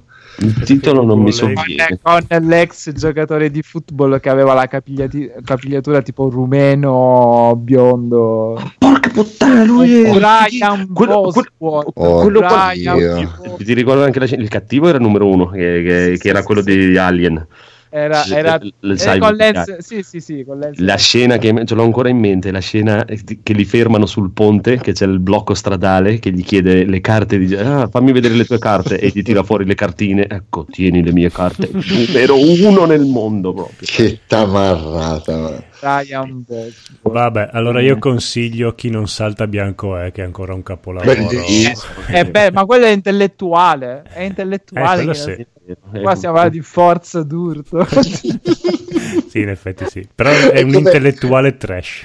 Forza d'Urto è come classe 1999. Classe 1999 è un fottutissimo capolavoro. Portatelo oggi al cinema e vaffanculo a tutti i filmettini di merda che fanno The Hunger Games, che poi è Battle Royale e tutte quelle altre porcate. Riportate classe 1999 vedi, vedi, e con questo chiudo erano bellissimi i film vecchi. Chiudiamo, chiudiamo con l'ultimo, l'ultimo che mi è venuto in mente adesso che lo guardavo milioni di volte. Ritorno dalla quarta dimensione. Eh, vabbè. No, quello mi manca. Ah, bellissimo. Eh, quello ti piacerebbe tantissimo, Edo. Eh, vabbè. Qui, qui, giochi sporco perché penso che l'abbiamo visto in 10 e tutti quelli, quelli sopravvissuti. Eh. Bellissimo, eh, già parte dei nostri pomeriggi quando andavamo nelle videoteche a, pre- a prendere film a manetta via. Vabbè. passavamo il weekend a guardare film con gli amici. Vabbè. Ok, andiamo Bene. in chiusura. Sì, mm-hmm. sì, chiudiamo, chiudiamo, Vabbè, questa puntata peperina e pimpante finisce qui. spero si Così, a cazzerella. A cazzerella, va bene. Spero che la qualità audio sia fantastica e ottima. Ci sentiamo venerdì prossimo. Avete avuto un assaggio di NG Plus eh, sapete cosa vi aspetta. Ok, quanti siamo rimasti? Siamo solo noi quattro alla fine rimasti. Eh, quelli di sempre. Ah, siamo partiti. Sì, sì. sì. Sembrava che eravamo tanti di più all'inizio, invece siamo... ok, mi sembra che qualcuno ci aveva lasciato a metà. ok. No, quattro, siamo in cinque, c'è anche Marco. Ah, ecco, ma eh, vedi che Marco. Eh, vedi che eh, stavate parlando di argomenti a me un po' strani. Ora, un po' vecchi. Un po'.